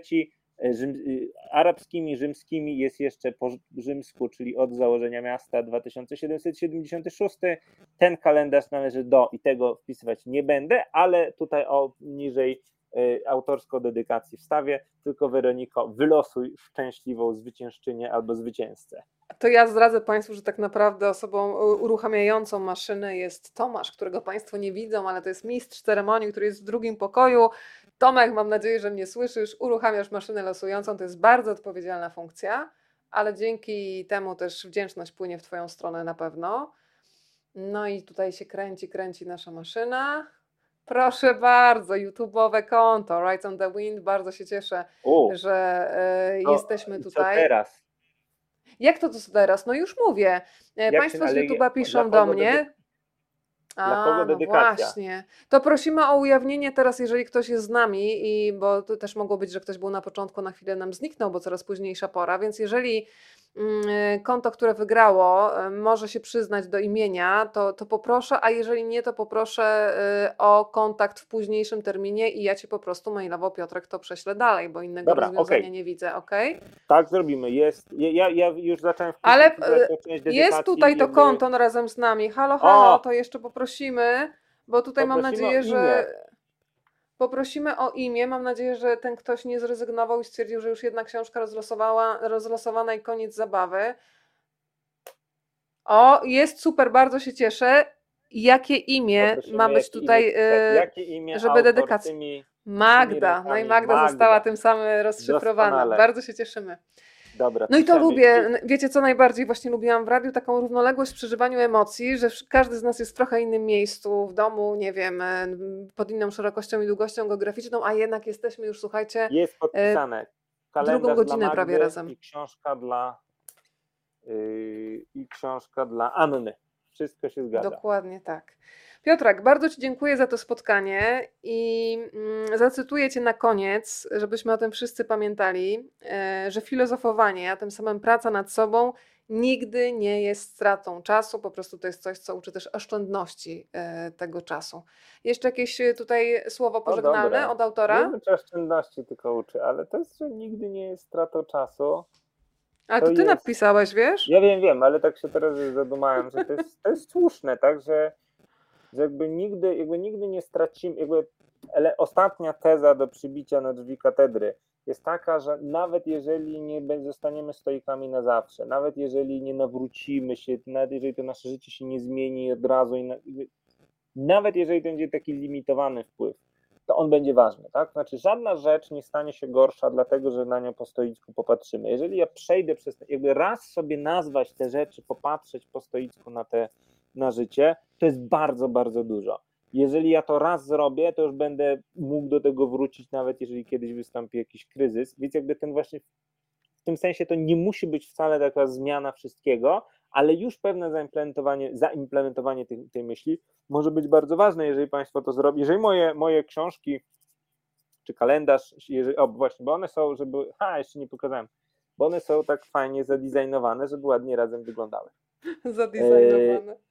I jeżeli moje rzeczy się do tego, i całe to moje pisanie się do tego dla Państwa przysłuży, to będzie mi tylko miło. Piotr Stankiewicz, bardzo Ci dziękuję za to spotkanie i zapraszam Cię do nas też jutro, tym razem po drugiej stronie jako obserwującego, bo będziemy te Tak. wątki norweskie kontynuować. Marta Hopfer, Gilles będzie razem z nami, Oslo, miasto, które oddycha, to będzie książka, którą się zajmiemy, a dzień później Sylwia Ziętek, Lunia i Modigliani na temat y, takiej bardzo powikłanej znajomości w Paryżu pomiędzy Polką a włoskim malarzem będziemy rozmawiać i muszę Wam powiedzieć, że czas pędzi do przodu, ale pewne rzeczy są niezmienne, czyli te zagmatwane relacje, w które się wikłamy, wysoka cena, jaką się płaci za wierność y, sobie i też nieprzewidywalność rynku sztuki to jest tylko kilka tematów, które dzisiaj Państwu sygnalizuję. E, Piotr, to spokojnego wieczoru mm, i Dziękuję oddajemy w Państwa ręce dziennik reformowanego stoika. Do zobaczenia.